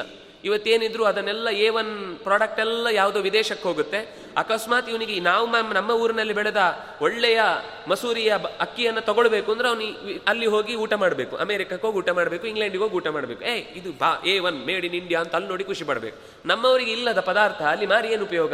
ಇದು ನಮ್ಮ ವಿದೇಶೀಯ ನೀತಿಗಳನ್ನು, ಆರ್ಥಿಕದ ಭದ್ರತೆಗೋಸ್ಕರ ನಾವು ಅನಿವಾರ್ಯವಾಗಿ ಮಾಡಿಕೊಂಡ ಕೆಲವು ಒಪ್ಪಂದಗಳು. ಇದಕ್ಕೆ ಕಾರಣ ಏನು ಅಂದರೆ, ನಾವು ಗೋವಿನ ಸಂರಕ್ಷಣೆಯನ್ನು ಮಾಡದೇ ಇದ್ದದ್ರಿಂದ ಎಲ್ಲಿಂದ ಎಲ್ಲಿಗೆ ಸಂಬಂಧ ಅಂತ ಯೋಚಿಸಿ. ದೇಶ ಅನ್ನೋದು ನಮಗೆ ಗೊತ್ತಿದೆ, ಅರವತ್ತರಿಂದ ಎಪ್ಪತ್ತು ಪರ್ಸೆಂಟ್. ಇವತ್ತು ಹೇಳ್ತಾ ಇರೋದು ನಾನು. ಆವಾಗ ಎಂಬತ್ತರಿಂದ ತೊಂಬತ್ತು ಪರ್ಸೆಂಟ್ ತನಕವೂ ಇತ್ತು. ಎಪ್ಪತ್ತು ಅರವತ್ತರಿಂದ ಎಪ್ಪತ್ತು ಪರ್ಸೆಂಟು ಇವತ್ತಿಗೂ ಕೂಡ ನಾವು ಮಣ್ಣನ್ನು ಆಶ್ರಯಿಸಿಯೇ ಬದುಕಬೇಕಾದದ್ದು. ಎಷ್ಟೇ ದೊಡ್ಡ ಯಾಂತ್ರಿಕ ಜಗತ್ತಿನಲ್ಲಿ ನಾವು ಮುಂದುವರೆದ್ರೂ ನಾವು ಕಂಪ್ಯೂಟರ್ ಅಂತ ತಿನ್ಲಿಕ್ಕಾಗಲ್ಲ ಕೀಬೋರ್ಡ್ ಅಂತ ತಿನ್ಲಿಕ್ಕಾಗಲ್ಲ, ಮೌಸ್ ಅಂತ ತಿನ್ಲಿಕ್ಕಾಗಲ್ಲ. ಏನ್ ತಿನ್ನೋದಿದ್ರು ಕೂಡ ಮತ್ತೆ ಕೋಟಿ ಕೋಟಿ ಇದ್ರೂ ಹೊಟ್ಟೆಗೆ ತಿನ್ನೋದು ಅನ್ನನೇ.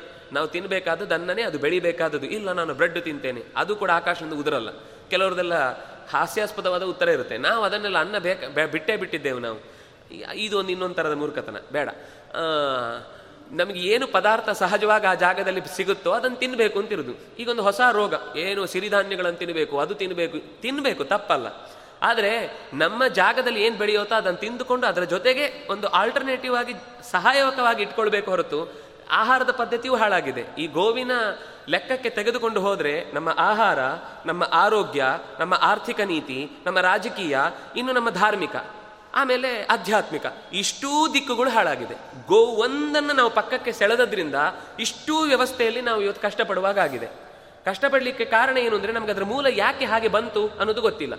ಕೃಷಿ ಇದ್ದಾಗ ಮುಖ್ಯವಾಗಿ ಹಸು ಅವನಿಗೆ ಪ್ರತ್ಯೇಕವಾಗಿ ಗೊಬ್ಬರ ತರಿಸುವ ಕೆಲಸ ಇರಲಿಲ್ಲ.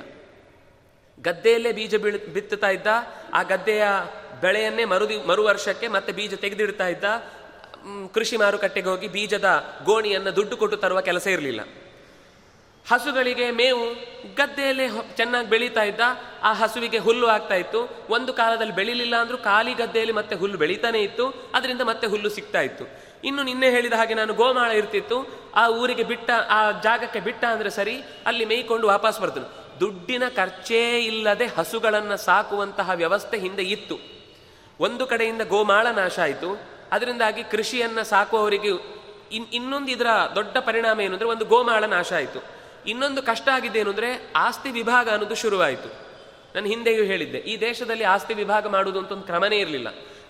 ದೊಡ್ಡವರು ಯಾರು ಇರ್ತಾರೋ ಅವ್ರು ನೋಡ್ಕೊಳ್ತಾರೆ ಅಣ್ಣ ತಮ್ಮಂದ್ರೆ ಅವರಿಗೆಲ್ಲ ಸಹಕಾರ ನೀಡ್ತಾರೆ ಆವಾಗ ಏನು ಅಂದ್ರೆ ಕೂಡು ಕುಟುಂಬದಲ್ಲಿ ಯಾವುದೇ ಮನೆಯಲ್ಲಿ ಏನೇ ತೊಂದರೆ ಆದರೂ ಕೂಡ ಪಂಚಾಯತಿಗೆ ಅಂತ ದೊಡ್ಡವರು ನಿಂತು ಮಾತಾಡಿದ್ರೆ ಅದು ಫೈನಲ್ ಎಲ್ಲೋ ಒಂದು ಸಾವಿರದಲ್ಲಿ, ನೂರರಲ್ಲಿ ಒಂದು ಅನ್ಯಾಯ ನಡೆದಿರ್ಬೋದು, ಇಲ್ಲ ಅಂತ ಹೇಳಲ್ಲ.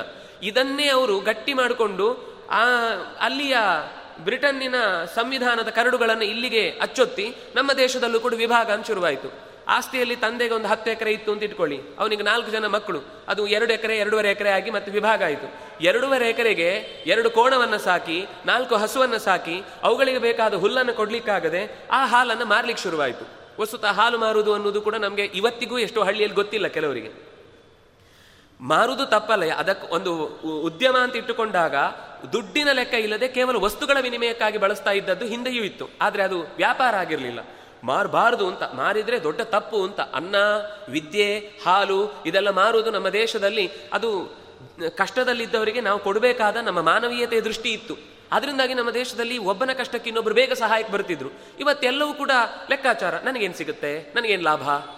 ನಾವು ಯಾವತ್ತೂ ಇವತ್ತು ಪರೋಪಕಾರ ಅನ್ನೋದು ಕೂಡ ಇನ್ನೊಂದು ದೃಷ್ಟಿಯಿಂದ ನಮಗೇನೋ ಲಾಭ ಆಗಬೇಕು ಅನ್ನೋದಕ್ಕೋಸ್ಕರ ಮಾಡ್ತೇವೆ. ರಾಮಾಯಣದಲ್ಲಿ ರಾಮ ಬಹಳ ಚೆನ್ನಾಗಿ ಹೇಳ್ತಾನೆ. ಸೀತೆಯನ್ನು ಹುಡುಕಿಕೊಂಡು ಬಂದು ಚೂಡಾಮಣಿಯನ್ನ ಕೊಡ್ತಾನೆ. ಯಾರು ಹನುಮಂತ ರಾಮನ ಕೈಗೆ. ಆಗ ರಾಮ ಹೇಳುವ ಮಾತು, ನೀನು ಮಾಡಿದ ಉಪಕಾರ ನನ್ನಲ್ಲೇ ಶಮನ ಆಗಲಿ ಅಂತ. ಏನು ಹಾಗಂದ್ರೆ ನಮ್ಗೆ ಅರ್ಥ ಆಗಲಿಲ್ಲ. ಅವನು ಹೇಳುದು, ನಿನಗೆ ಉಪಮಾ, ಉಪಕಾರ ಮಾಡುವ ಪ್ರಸಂಗ ಬರದೇ ಇರಲಿ ಅಂತ. ಎಂಥ ಒಳ್ಳೆ ಆಶೀರ್ವಾದ ಇದು. ದೊಡ್ಡವರು ಮಾಡಬಹುದಾದದ್ದು, ಮಾತ್ರ ಅರ್ಥ ಮಾಡಿಕೊಂಡ್ರೆ ತುಂಬಾ ನಾವು ಮತ್ತೆ ಮತ್ತೆ ಅನುಸರಿಸಬೇಕಾದ ಮಾತು ಇದು. ನಾವು ಒಬ್ಬನಿಗೆ ಕಷ್ಟ, ನಮ್ಮ ಮನೆಗೆ ಎಲ್ಲೋ ತೊಂದರೆ ಆಯಿತು, ಬೆಂಕಿ ಬಿತ್ತು, ಏನೋ ತೊಂದರೆ ಆಯಿತು. ಬೆಂಕಿ ಬಿದ್ದ ತಕ್ಷಣ ಅವನು ಬಂದು ಸಹಾಯ ಮಾಡಿದ. ನಾವು ತುಂಬ ಖುಷಿಯಿಂದ ಅವನು ಅವನ ಎಕ್ಸ್ಪೆಕ್ಟೇಷನ್ ಹಾಗೆ ಇರುತ್ತೆ. ನಾನು ಇವನಿಗೆ ಸಹಾಯ ಮಾಡಿದ್ದೇನೆ, ನನಗೂ ಸಹಾಯ ಮಾಡಿದ ಅವನೇ ಒಂದು ಸರ್ತಿ ಬಯಸಿ ಆಯಿತು, ನನ್ನ ಮನೆಗೆ ಬೆಂಕಿ ಬೀಳಲಿ ಅಂತ. ಇವನು ಕೊನೆಗೆ ಹೋಗುವಾಗ ಹೇಳ್ತಾನೆ, ನಿನ್ನ ಮನೆಗೂ ಹೀಗೆ ಬೆಂಕಿ ಬಿದ್ದರೆ ಖಂಡಿತ ನಾನು ಬಂದು ರಕ್ಷಣೆ ಮಾಡ್ತೇನೆ. ನಾವು ಉಪಕಾರ ಮಾಡಿದ್ದಕ್ಕೆ ಪ್ರತ್ಯುಪಕಾರ ಬಯಸ್ತೇವೆ ಅಂತಂದರೆ ಅದರ ಅರ್ಥ ನಮಗೂ ಆ ಕಷ್ಟ ಬರಲಿ ಅಂತ. ಆದರೆ ಹಸುವಿನ ಸಾಕುವಿಕೆಯನ್ನ ಯಾವತ್ತೂ ಕೂಡ ಅದು ಉಪಕಾರದ ದೃಷ್ಟಿಯಿಂದ ಮಾಡ್ತಿರ್ಲಿಲ್ಲ. ನಮ್ಮ ಕರ್ತವ್ಯ ಅನ್ನೋ ದೃಷ್ಟಿಯಿಂದ ಮಾಡ್ತಾ ಇದ್ರು. ಎಷ್ಟೋ ಸರ್ತಿ ಹಾಲೇ ಕೊಡದೇ ಇದ್ದಾಗಲೂ ಅದನ್ನು ಸಾಕ್ತಾರೆ. ಯಾಕೆಂದರೆ ಆಗ್ಲೂ ಅದು ವ್ಯರ್ಥ ಅಲ್ಲ. ಅದು ಹೋರಿಯಾಗಿರ್ಬೋದು ಸಾಯುವ ಪರಿಸ್ಥಿತಿಗೆ ಬಂದಾಗಲೂ ಅದನ್ನು ಮಾರ್ತಿರ್ಲಿಲ್ಲ. ಯಾಕೆಂದ್ರೆ ಅದರ ಹಾಲು ಹಾಲು ಕೊಡದೇ ಇದ್ರೂ ಕೂಡ ಗೊಬ್ಬರ ಗೋಮೂತ್ರ ಏನಿದೆ, ಅದು ತುಂಬಾ ಉಪಯುಕ್ತ ಅಂತ. ಕೃಷಿಗೆ ಇವತ್ತು ಮತ್ತೆ ವಾಪಸ್ ಬರ್ತಾ ಇದ್ದಾರೆ. ವಿದೇಶದಲ್ಲಿ ನೋಡಿ ಕಲ್ತು ಬಂದು. ಇಲ್ಲೇ ಇತ್ತು ಅದು, ಮರ್ತ್ವಿ.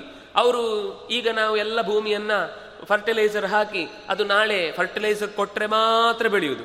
ಇಲ್ಲ ಅಂದರೆ ನೀರನ್ನು, ಅದಕ್ಕೆ ನೀರನ್ನು ಉಳಿಸಿಕೊಳ್ಳುವ ಒಣ ಆಗತ್ತೆ. ಯಾಕೆಂದ್ರೆ ಗೊಬ್ಬರ ಏನು ಮಾಡುತ್ತೆ ಅಂದ್ರೆ ಅದರ ಆ ಹುಲ್ಲು ತಿಂದು ಆ ಒಂದು ಕಾಂಬಿನೇಷನ್ ಇದೆಯಲ್ವಾ? ಅದು ಭೂಮಿಯಲ್ಲೇ ನೀರು ಬಹಳ ದಿವಸ ಉಳಿಯುವ ಹಾಗೆ ಮಾಡುತ್ತೆ. ಈ ಗೊಬ್ಬರ, ಸಾವಯವ ಗೊಬ್ಬರ ಹಸುವಿನ ಗೊಬ್ಬರ ಅಥವಾ ಎಮ್ಮೆ, ಕೋಣ ಅದು ಎಲ್ಲವೂ ಸೇರುತ್ತೆ. ನಾನು ಹೇಳ್ತಾ ಇರೋದು ಅಷ್ಟೂ ಸೇರಿ. ಈ ಗೊಬ್ಬರದ ಬಳಕೆ ಇದ್ದಾಗ ನೀರಿನ ಬಳಕೆ ಬಹಳ ಕಮ್ಮಿ ಮಾಡಬಹುದು. ಅದಕ್ಕೋಸ್ಕರ ಮತ್ತೆ ನಾವು ಯಂತ್ರವನ್ನು ಉಪಯೋಗಿಸಿಕೊಂಡು ವಿದ್ಯುತ್ತಿನ ಬಳಕೆಯೂ ಬೇಕಾಗಿಲ್ಲ. ಪ್ರಕೃತಿಯಲ್ಲಿ ಸಹಜವಾದ ನೀರಿನಿಂದಲೇ ಎರಡು ಬೆಳೆಯನ್ನು ಆರಾಮಾಗಿ ತೆಗಿಬಹುದು ಮೂರನೇ ಬೆಳೆಗೆ ಬೇಕಿದ್ರೆ ಯಂತ್ರವನ್ನು ಬಳಸಬಹುದು ಇವತ್ತು ಅದೇ ಒಂದು ದೊಡ್ಡ ಪಂಪ್ ಸೆಟ್ಗಳನ್ನು ಫ್ರೀ ಆಗಿ ಕೊಡ್ತಾ ಇದ್ದೇವೆ. ಅದು ಎಷ್ಟು ಜನಕ್ಕೆ ಸಿಕ್ಕಿರುತ್ತೆ ಗೊತ್ತಿಲ್ಲ. ವಿದ್ಯುತ್ತನ್ನು ಫ್ರೀ ಆಗಿ ಕೊಡ್ತೇವೆ ಕೊನೆಗೆ ಬರೋ, ಅದು ಕೊನೆಗೆ ಹಳ್ಳಿಗಳಲ್ಲಿ ಏನು ಅಂದರೆ ಕರೆಂಟ್ ಬರುವುದೇ ಅಪರೂಪ. ಅವ್ರು ಬಂದಾಗ ಪಾಪ ನೀರು ಹಾಕ್ಕೊಳ್ಬೇಕು ಕೊನೆಗೆ ಏತವೇ ಗತಿ. ಆ ಹಿಂದಿನ ಕಾಲದಲ್ಲಿ ವ್ಯವಸ್ಥೆ ಎಷ್ಟು ಚೆನ್ನಾಗಿತ್ತು. ಎಲ್ಲ ಸ್ವಾವಲಂಬಿಗಳಾಗಿದ್ರು. ಬೀಜಕ್ಕೆ ಯಾರನ್ನು ಅಪೇಕ್ಷಿಸಬೇಕಾಗಿರಲಿಲ್ಲ. ಗೊಬ್ಬರಕ್ಕೆ ಯಾರನ್ನು ಅಪೇಕ್ಷಿಸಬೇಕಾಗಿರಲಿಲ್ಲ. ಅದಕ್ಕೆ ಬೇಕಾದಂಥ ಕ್ರಿಮಿನಾಶಕಗಳು ಕೂಡ ಗೋಮ, ಗೋಮೂತ್ರವನ್ನು, ಗೋಮಯವನ್ನು ಮಿಕ್ಸ್ ಮಾಡಿ, ಅದರ ಜೊತೆಗೆ ಪಾಲಾಕ್ಷ ಅಂತ ಒಂದು ಭೀಮನ ಅಮಾವಾಸ್ಯೆ ಸಂದರ್ಭದಲ್ಲಿ ಒಂದು ಬಳಸ್ತಾರೆ, ಮರದ ತೊಗಟೆಯನ್ನು. ಜೊತೆಗೆ ಬೇವು, ಇಷ್ಟನ್ನು ಚೆನ್ನಾಗಿ ಜಜ್ಜಿ ಅದನ್ನು ಉಪಯೋಗಿಸಿಕೊಂಡು ಅಕಸ್ಮಾತ್ ಏನಾದರೂ ಹುಳ ಬಂದಿದೆ ಅಂತ ಆದರೆ ಅದನ್ನು ಹಾಕಿದ್ರು ಅಂತಂದರೆ, ಎಲ್ಲ ಹುಳ ನಾಶ ಆಗುತ್ತೆ. ಅದರ ಬೆರಣಿ ತಟ್ಟಿದ, ಬೆರಣಿ ತಟ್ಟಿ ಅದನ್ನು ಬೆಂಕಿಯಲ್ಲಿ ಉರುವಲು ಮಾಡಿಕೊಂಡ ಮೇಲೆ ಅದರ ಬೂದಿಯನ್ನ ಅದರ ಮೇಲೆ ಸಿಂಪಡಣೆ ಮಾಡಿದರೆ ಹುಳಗಳು ತಾನಾಗಿ ಸತ್ತು ಹೋಗುತ್ತೆ ಅಂದರೆ ಇಷ್ಟು ವ್ಯವಸ್ಥಿತವಾಗಿ ಹಿಂದೆ ಪ್ರತಿಯೊಂದು ಕ್ಷೇತ್ರಕ್ಕೂ ಏನೇನು, ಅದರಲ್ಲೂ ವಿಭಾಗ ಇದೆ. ಎಲ್ಲದಕ್ಕೂ ಅದನ್ನು ಬಳಸುವ ಹಾಗಿಲ್ಲ. ಉದ್ದು ಬೆಳೆಯುವುದಾದರೆ ಒಂದು ಥರ ಯಾವುದು, ಹೆಸರು ಬೆ, ಹೆಸರು ಕಾಳು ಬೆಳೆಯುವುದಾದರೆ ಒಂದು ಥರ ಹುರುಳಿ ಕಾಳು ಬೆಳೆಯುವುದಾದರೆ ಒಂದು ಥರ ಭತ್ತ ಬೆಳೆಯುವುದಾದರೆ ಒಂದು ಥರ ಎಲ್ಲದಕ್ಕೂ ಅದರಲ್ಲಿ ವಿಭಾಗ ಇದೆ. ಅದರಲ್ಲಿ ಕರಿ ಉದ್ದಿನ ಹೆಸರು ಬೇಳೆ ಆದರೆ ಬೇರೆ ಥರ ಹಸಿರಾದರೆ ಬೇರೆ ಥರ ಇದೆಲ್ಲವನ್ನು ಬೆಳೆಯುವಾಗ ಗೋವಿನ ಯಾವ ಯಾವ ಭಾಗಗಳನ್ನು ಎಲ್ಲೆಲ್ಲಿ ಬಳಸಬೇಕು ಅಂತ. ಇಷ್ಟು ಬಳಸಿ ಅದರಿಂದ ಸಿಕ್ಕಿದ ಪದಾರ್ಥವನ್ನ ಹಸುವಿಗೆ ಇಡೀ ಹುಲ್ ಅದು ತಿನ್ನುವುದೇನು? ಅದಕ್ಕೊಂದು ಮಾತು ಹೇಳ್ತಾರೆ. ಭುಕ್ತ್ವಾ ತೃಣಾನಿ ಶುಷ್ಕಾನಿ, ಪೀತ್ವಾ ತೋಯಂ ಜಲಾಶಯ, ದುಗ್ಧಂ ದದಾತಿ ಲೋಕೆಭ್ಯ ಗಾವೋ ವಿಶ್ವಸ್ಯ ಮಾತರಹ ಅಂತ. ಅದು ಸಾಕ್ಲಿಕ್ಕೆ ಏನು ಕಷ್ಟ ಇಲ್ಲ. ನಾವು ಬೇಡ ಅಂತ ತೆಗೆದು ಪಕ್ಕಕ್ಕಿಡುವ ಗಂಜಿ ಅಥವಾ ಅಕ್ಕಿ ತೊಳೆದ ನೀರು ತರಕಾರಿಗಳ ಸಿಪ್ಪೆ ಇನ್ನೇನೇನು ನಮ್ಮ ಪದೇ ಪದಾರ್ಥಗಳು ಬೇಡ ಅಂತಿರುತ್ತೋ ಅದನ್ನೆಲ್ಲ ತಂದು ಹಸುವಿಗೆ ಹಾಕಿದರೆ ಬಹಳ ಪ್ರೀತಿಯಿಂದ ತಿನ್ನತ್ತೆ. ಸ್ವಲ್ಪವೂ ಬೇಸರ ಮಾಡಿಕೊಳ್ಳೋದಿಲ್ಲ ಹುಲ್ಲು ತಿಂದು ಅಕ್ಕಚ್ಚಿ ನೀರು ಕುಡಿದು, ನಮ್ಮ ಕೈಯಿಂದ ಯಾವತ್ತೂ ನೀರನ್ನು ಅಪೇಕ್ಷಿಸ ಎಲ್ಲೋ ದಾರಿಯಲ್ಲಿ ಬರುವಾಗಲಿ ಈ ಗೋದಾ, ಗೋದಾನಿ ಅಂತಿರುತ್ತೆ. ಹಸುವಿಗೆ ನೀರು ಕುಡಿಲಿಕ್ಕೆ ದಾರಿಯಲ್ಲೇ ಸಣ್ಣ ಸಣ್ಣ ಪಾಟ್ಗಳನ್ನೆಲ್ಲ ಮಾಡಿಟ್ಟಿರ್ತಿದ್ರು. ಅಂದ್ರೆ ಹಸುಗಳು ಕೆಲವೊಮ್ಮೆ ಜಲಾಶಯಕ್ಕೆ ಹೋಗಿ ಕುಡಿತಾವೆ, ಕೆಲವೊಮ್ಮೆ ಮನೆ ಹತ್ರನೇ ಅಂತಹದ್ದು ದಾನಿಗಳನ್ನು ಮಾಡಿರ್ತಾರೆ. ಅಂತಹ ಜಾಗದಲ್ಲಿ ಕುಡಿದು ಬಂದು ಮನೆಯಲ್ಲಿ ಸುಮ್ಮನೆ ಹಾಲು ಕೊಡೋದು ಅಷ್ಟೇ ಕೆಲಸ ಅದರದ್ದು. ಹಿಂಡಿ ಕೂಡ ಮನುಷ್ಯ ಅದು ಕೊಡ್ಲೇಬೇಕು ಅಂತ ನಿಯಮ ಅಲ್ಲ. ಸಹಜವಾಗಿ ಅವನು ಪ್ರೀತಿಯಿಂದ ಈ ತೆಂಗಿನಕಾಯಿ ಅಥವಾ ಯಾವ ಯಾವ ಪದಾರ್ಥದಿಂದ ಅವನು ಎಣ್ಣೆ ತೆಗಿತಾನೋ, ಆದರೆ ಎಲ್ಲದರ ಹಿಂಡಿಯನ್ನು ಕೂಡ ಹಸುಗಳಿಗೆ ಹಾಕಿದರೆ ಅದು ಹಾಲು ಹೆಚ್ಚುತ್ತೆ ಅಂತ. ಅದು ಹಾಲು ಹೆಚ್ಚಿಸುವುದು ಹೇಗೆ ಅಂತ ಅದಕ್ಕೊಂದು ನೀವು ಹಳಬರ ಹತ್ರ ಕೇಳಿದ್ರೆ ಅವರು ತುಂಬಾ ಒಳ್ಳೊಳ್ಳೆ ಮಾತುಗಳನ್ನು ಹೇಳ್ತಾರೆ. ಇವತ್ತಿನ ನಾವು ದೊಡ್ಡ ಕೆಚ್ಚಲಿನ ಪಾಪ, ಇಡೀ ದೇಹಕ್ಕೆ ಭಾರವಾದ ಹಸುಗಳನ್ನು ನೋಡಿದ್ರೆ ಹಿಂಸೆ ಆಗುತ್ತೆ. ಘಟಸ್ರವಾಹ, ಒಂದು ಸರ್ತಿ ಕರೆದ್ರೆ ಒಂದು ಮಡಿಕೆಯಷ್ಟು ತುಂಬುವ ಹಾಲನ್ನು ಕೊಡುವಂತಹ ಹಸುಗಳ ಜಾತಿಯೇ ಇತ್ತು. ನಾವು ಅದನ್ನು ಕಳ್ಕೊಂಡು ಅದರ ನಿಜವಾದ ಸ್ವರೂಪವನ್ನು ಹಾಳು ಮಾಡಿ ಇವತ್ತು ಉಪಯೋಗಿಸಿಕೊಳ್ತಾ ಇದ್ದೇವೆ. ವಿದ್ಯುತ್ತಿನ ಬಳಕೆಗೆ ಗೊಬ್ಬರ ಗ್ಯಾಸನ್ನು ಉರುವಲಾಗಿ ಬಳಸ್ಬೋದು, ಬೆರಣಿಯನ್ನು ಉರುವಲಾಗಿ ಬಳಸ್ಬೋದು. ಎರಡನೇದು ವಿಜ್ಞಾನಿಗಳು ಅದಕ್ಕೆ ತುಂಬ ಕೆಲಸಗಳನ್ನು ಮಾಡಿ, ಅದರಿಂದ ಎಷ್ಟೋ ಜನರೇಟರ್ಗಳನ್ನು ವಿದ್ಯುತ್ತಿನ ಸಹಾಯದಿಂದ ಎಷ್ಟೋ ಲಕ್ಷ ಕಿಲೋ ವ್ಯಾಟ್ ನಾವು ವಿದ್ಯುತ್ತನ್ನು ಉತ್ಪಾದನೆ ಮಾಡಲಿಕ್ಕೆ ಬೇಕಾದ ಶಕ್ತಿ ಗೋಮಯ ಗೋಮೂತ್ರದಿಂದ ಇದೆ ಅಂತ ಬಳಸ್ತಾರೆ. ಅದರ ವಿಭಾಗಗಳನ್ನು ನೀವು ಇಂಟರ್ನೆಟ್ಟಲ್ಲಿ ಹೋಗಿ ಹುಡುಕಿದ್ರೆ ಸಿಗುತ್ತೆ. ಯಾವ ರೀತಿ ಅದರ ವ್ಯವಸ್ಥೆ ಇದೆ ಅಂತ. ಅಂದರೆ, ಒಂದು ಮನೆಯ ವ್ಯವಸ್ಥೆಯಲ್ಲಿ ಗ್ಯಾಸಿಗೆ ಖರ್ಚು ಮಾಡಬೇಕಾಗಲಿಲ್ಲ. ಕೃಷಿಕಾದರೆ ನೀರಿಗೆ ಖರ್ಚು ಮಾಡಬೇಕಾಗಲಿಲ್ಲ. ಪ್ರತ್ಯೇಕ ವಿದ್ಯುತ್ತು ಅಂತ. ಈಗ ನೋಡಿ, ಕೃಷಿಗೋಸ್ಕರ ಬೀಜವನ್ನ ಅಂಗಡಿಯಿಂದ ಕೊಡ್ತಾರೆ. ಅವನು ಆ ಬೀಜವನ್ನು ಹಾಕಿದ್ರೆ, ಕಟಾವು ಮಾಡಿ ಆ ಬೀಜವನ್ನು ಅವನು ತೆಗೆದಿಟ್ಕೊಂಡ ಅಂದ್ರೆ, ಅದು ನೆಕ್ಸ್ಟ್ ಸರ್ತಿ ಹಾಕಿದ್ರೆ ಮಣ್ಣ, ನೆಲ, ನೆಲದಲ್ಲಿ ಮಣ್ಣೇ ಆಗುತ್ತೆ ಹೊರತು ಅದು ಬೀಜನೇ ಆಗಲ್ಲ. ಅಂದ್ರೆ ಇವತ್ತು ಕೊಡುವ ಬೀಜ ಏನು ಅಂದ್ರೆ, ಅದು ನಿರ್ಬೀಜ. ಒಂದು ಸರ್ತಿ ಮಾತ್ರ ಬೆಳೆ ಕೊಡುತ್ತೆ ಹೊರತು ಅದು ಅವರು ತಮ್ಮ ಕಂಪನಿಯ ವ್ಯವಹಾರವನ್ನು ನಡೆಸಲಿಕ್ಕೋಸ್ಕರ, ನೀವು ಕೇಳುವಾಗ ಬಹಳ ಖುಷಿ ಆಗುತ್ತೆ. ಸೀಡ್ಲೆಸ್ ಪಪ್ಪಾಯ ಅಂತ. ಅದರ ಅರ್ಥ ಏನು ಗೊತ್ತಾ? ನೆಕ್ಸ್ಟ್ ಜನರೇಷನ್ ನಾವು ಪಪ್ಪಾಯ ಕೊಡು ಕೇಳಬೇಕು ಅಂದ್ರೆ ಅವ್ರ ಹತ್ರನೇ ಹೋಗಬೇಕು. ಪ್ರತಿಯೊಂದು ಪದಾರ್ಥವೂ ಅಷ್ಟೇ. ಯಾವ್ದು ಯಾವುದನ್ನು ನಾವು ಬೀಜ ಇಲ್ಲದ್ದು ನಮ್ಗದು ಕಟ್ ಮಾಡಿ ತಿನ್ಲಿಕ್ಕೆ ಸುಲಭ ಆಗುತ್ತೆ, ಮಧ್ಯದಲ್ಲಿ ಬೀಜ ಸಿಗಲ್ಲ ಅಂತ ನಾವು ಖುಷಿ ಪಡ್ತೇವೆ. ಅದು ದೊಡ್ಡ ಅನ್ಯಾಯ ಕೃಷಿಗೆ ಮಾಡ್ತಾ ಇರುವಂತಹದ್ದು. ಕುಲಾಂತರಿ ತಳಿಗಳು ಅಥವಾ ಅದರ ಮೂಲ ಸ್ವರೂಪವನ್ನು ಬದಲಾಯಿಸುವಂತಹದ್ದು. ಅದು ಹಸುಗಳಲ್ಲಿರಲಿ, ಪ್ರ, ಸಸ್ಯಗಳಲ್ಲಿರಲಿ, ಹಣ್ಣುಗಳಲ್ಲಿರಲಿ ಯಾವುದರಲ್ಲಿ ಬಳಸಿದ್ರು. ಇನ್ನು ಸೀಡ್ಲೆಸ್ ಸೀಡ್ಲೆಸ್ ಬೀಜ ಅದು ಶೇಂಗಾ ಬರದೇ ಇದ್ರೆ ಸಾಕು. ಅದನ್ನು ತೋರಿಸಿ ಖಾಲಿ ಖಾಲಿ ಕೊಟ್ಟು, ನೋಡಿ ನಿಮ್ಗೆ ಅಪರೂಪದ ಇನ್ನೊಂದು ಕೊಡ್ತಾ ಇದ್ದೇವೆ ಅಂತ. ಎಂಥ ಮೂರ್ಖತನ ನಮ್ದೆಲ್ಲ ಸೌಖ್ಯಕ್ಕೋಸ್ಕರ, ಸೌಕರ್ಯಕ್ಕೋಸ್ಕರ ಯಾವ ತಪ್ಪು ಮಾಡಿದ್ರೂ ನಮ್ಗದು ಈ ಕ್ಷಣಕ್ಕೆ ಮಾತ್ರ ಲಾಭವನ್ನು ನೋಡ್ತೇವೆ ಹೊತ್ತರು ಅದರ ಮುಂದಿನ ಪರಿಣಾಮ ಏನು ಅಂತ ನಾವು ಯೋಚಿಸ್ತಾ ಇಲ್ಲ.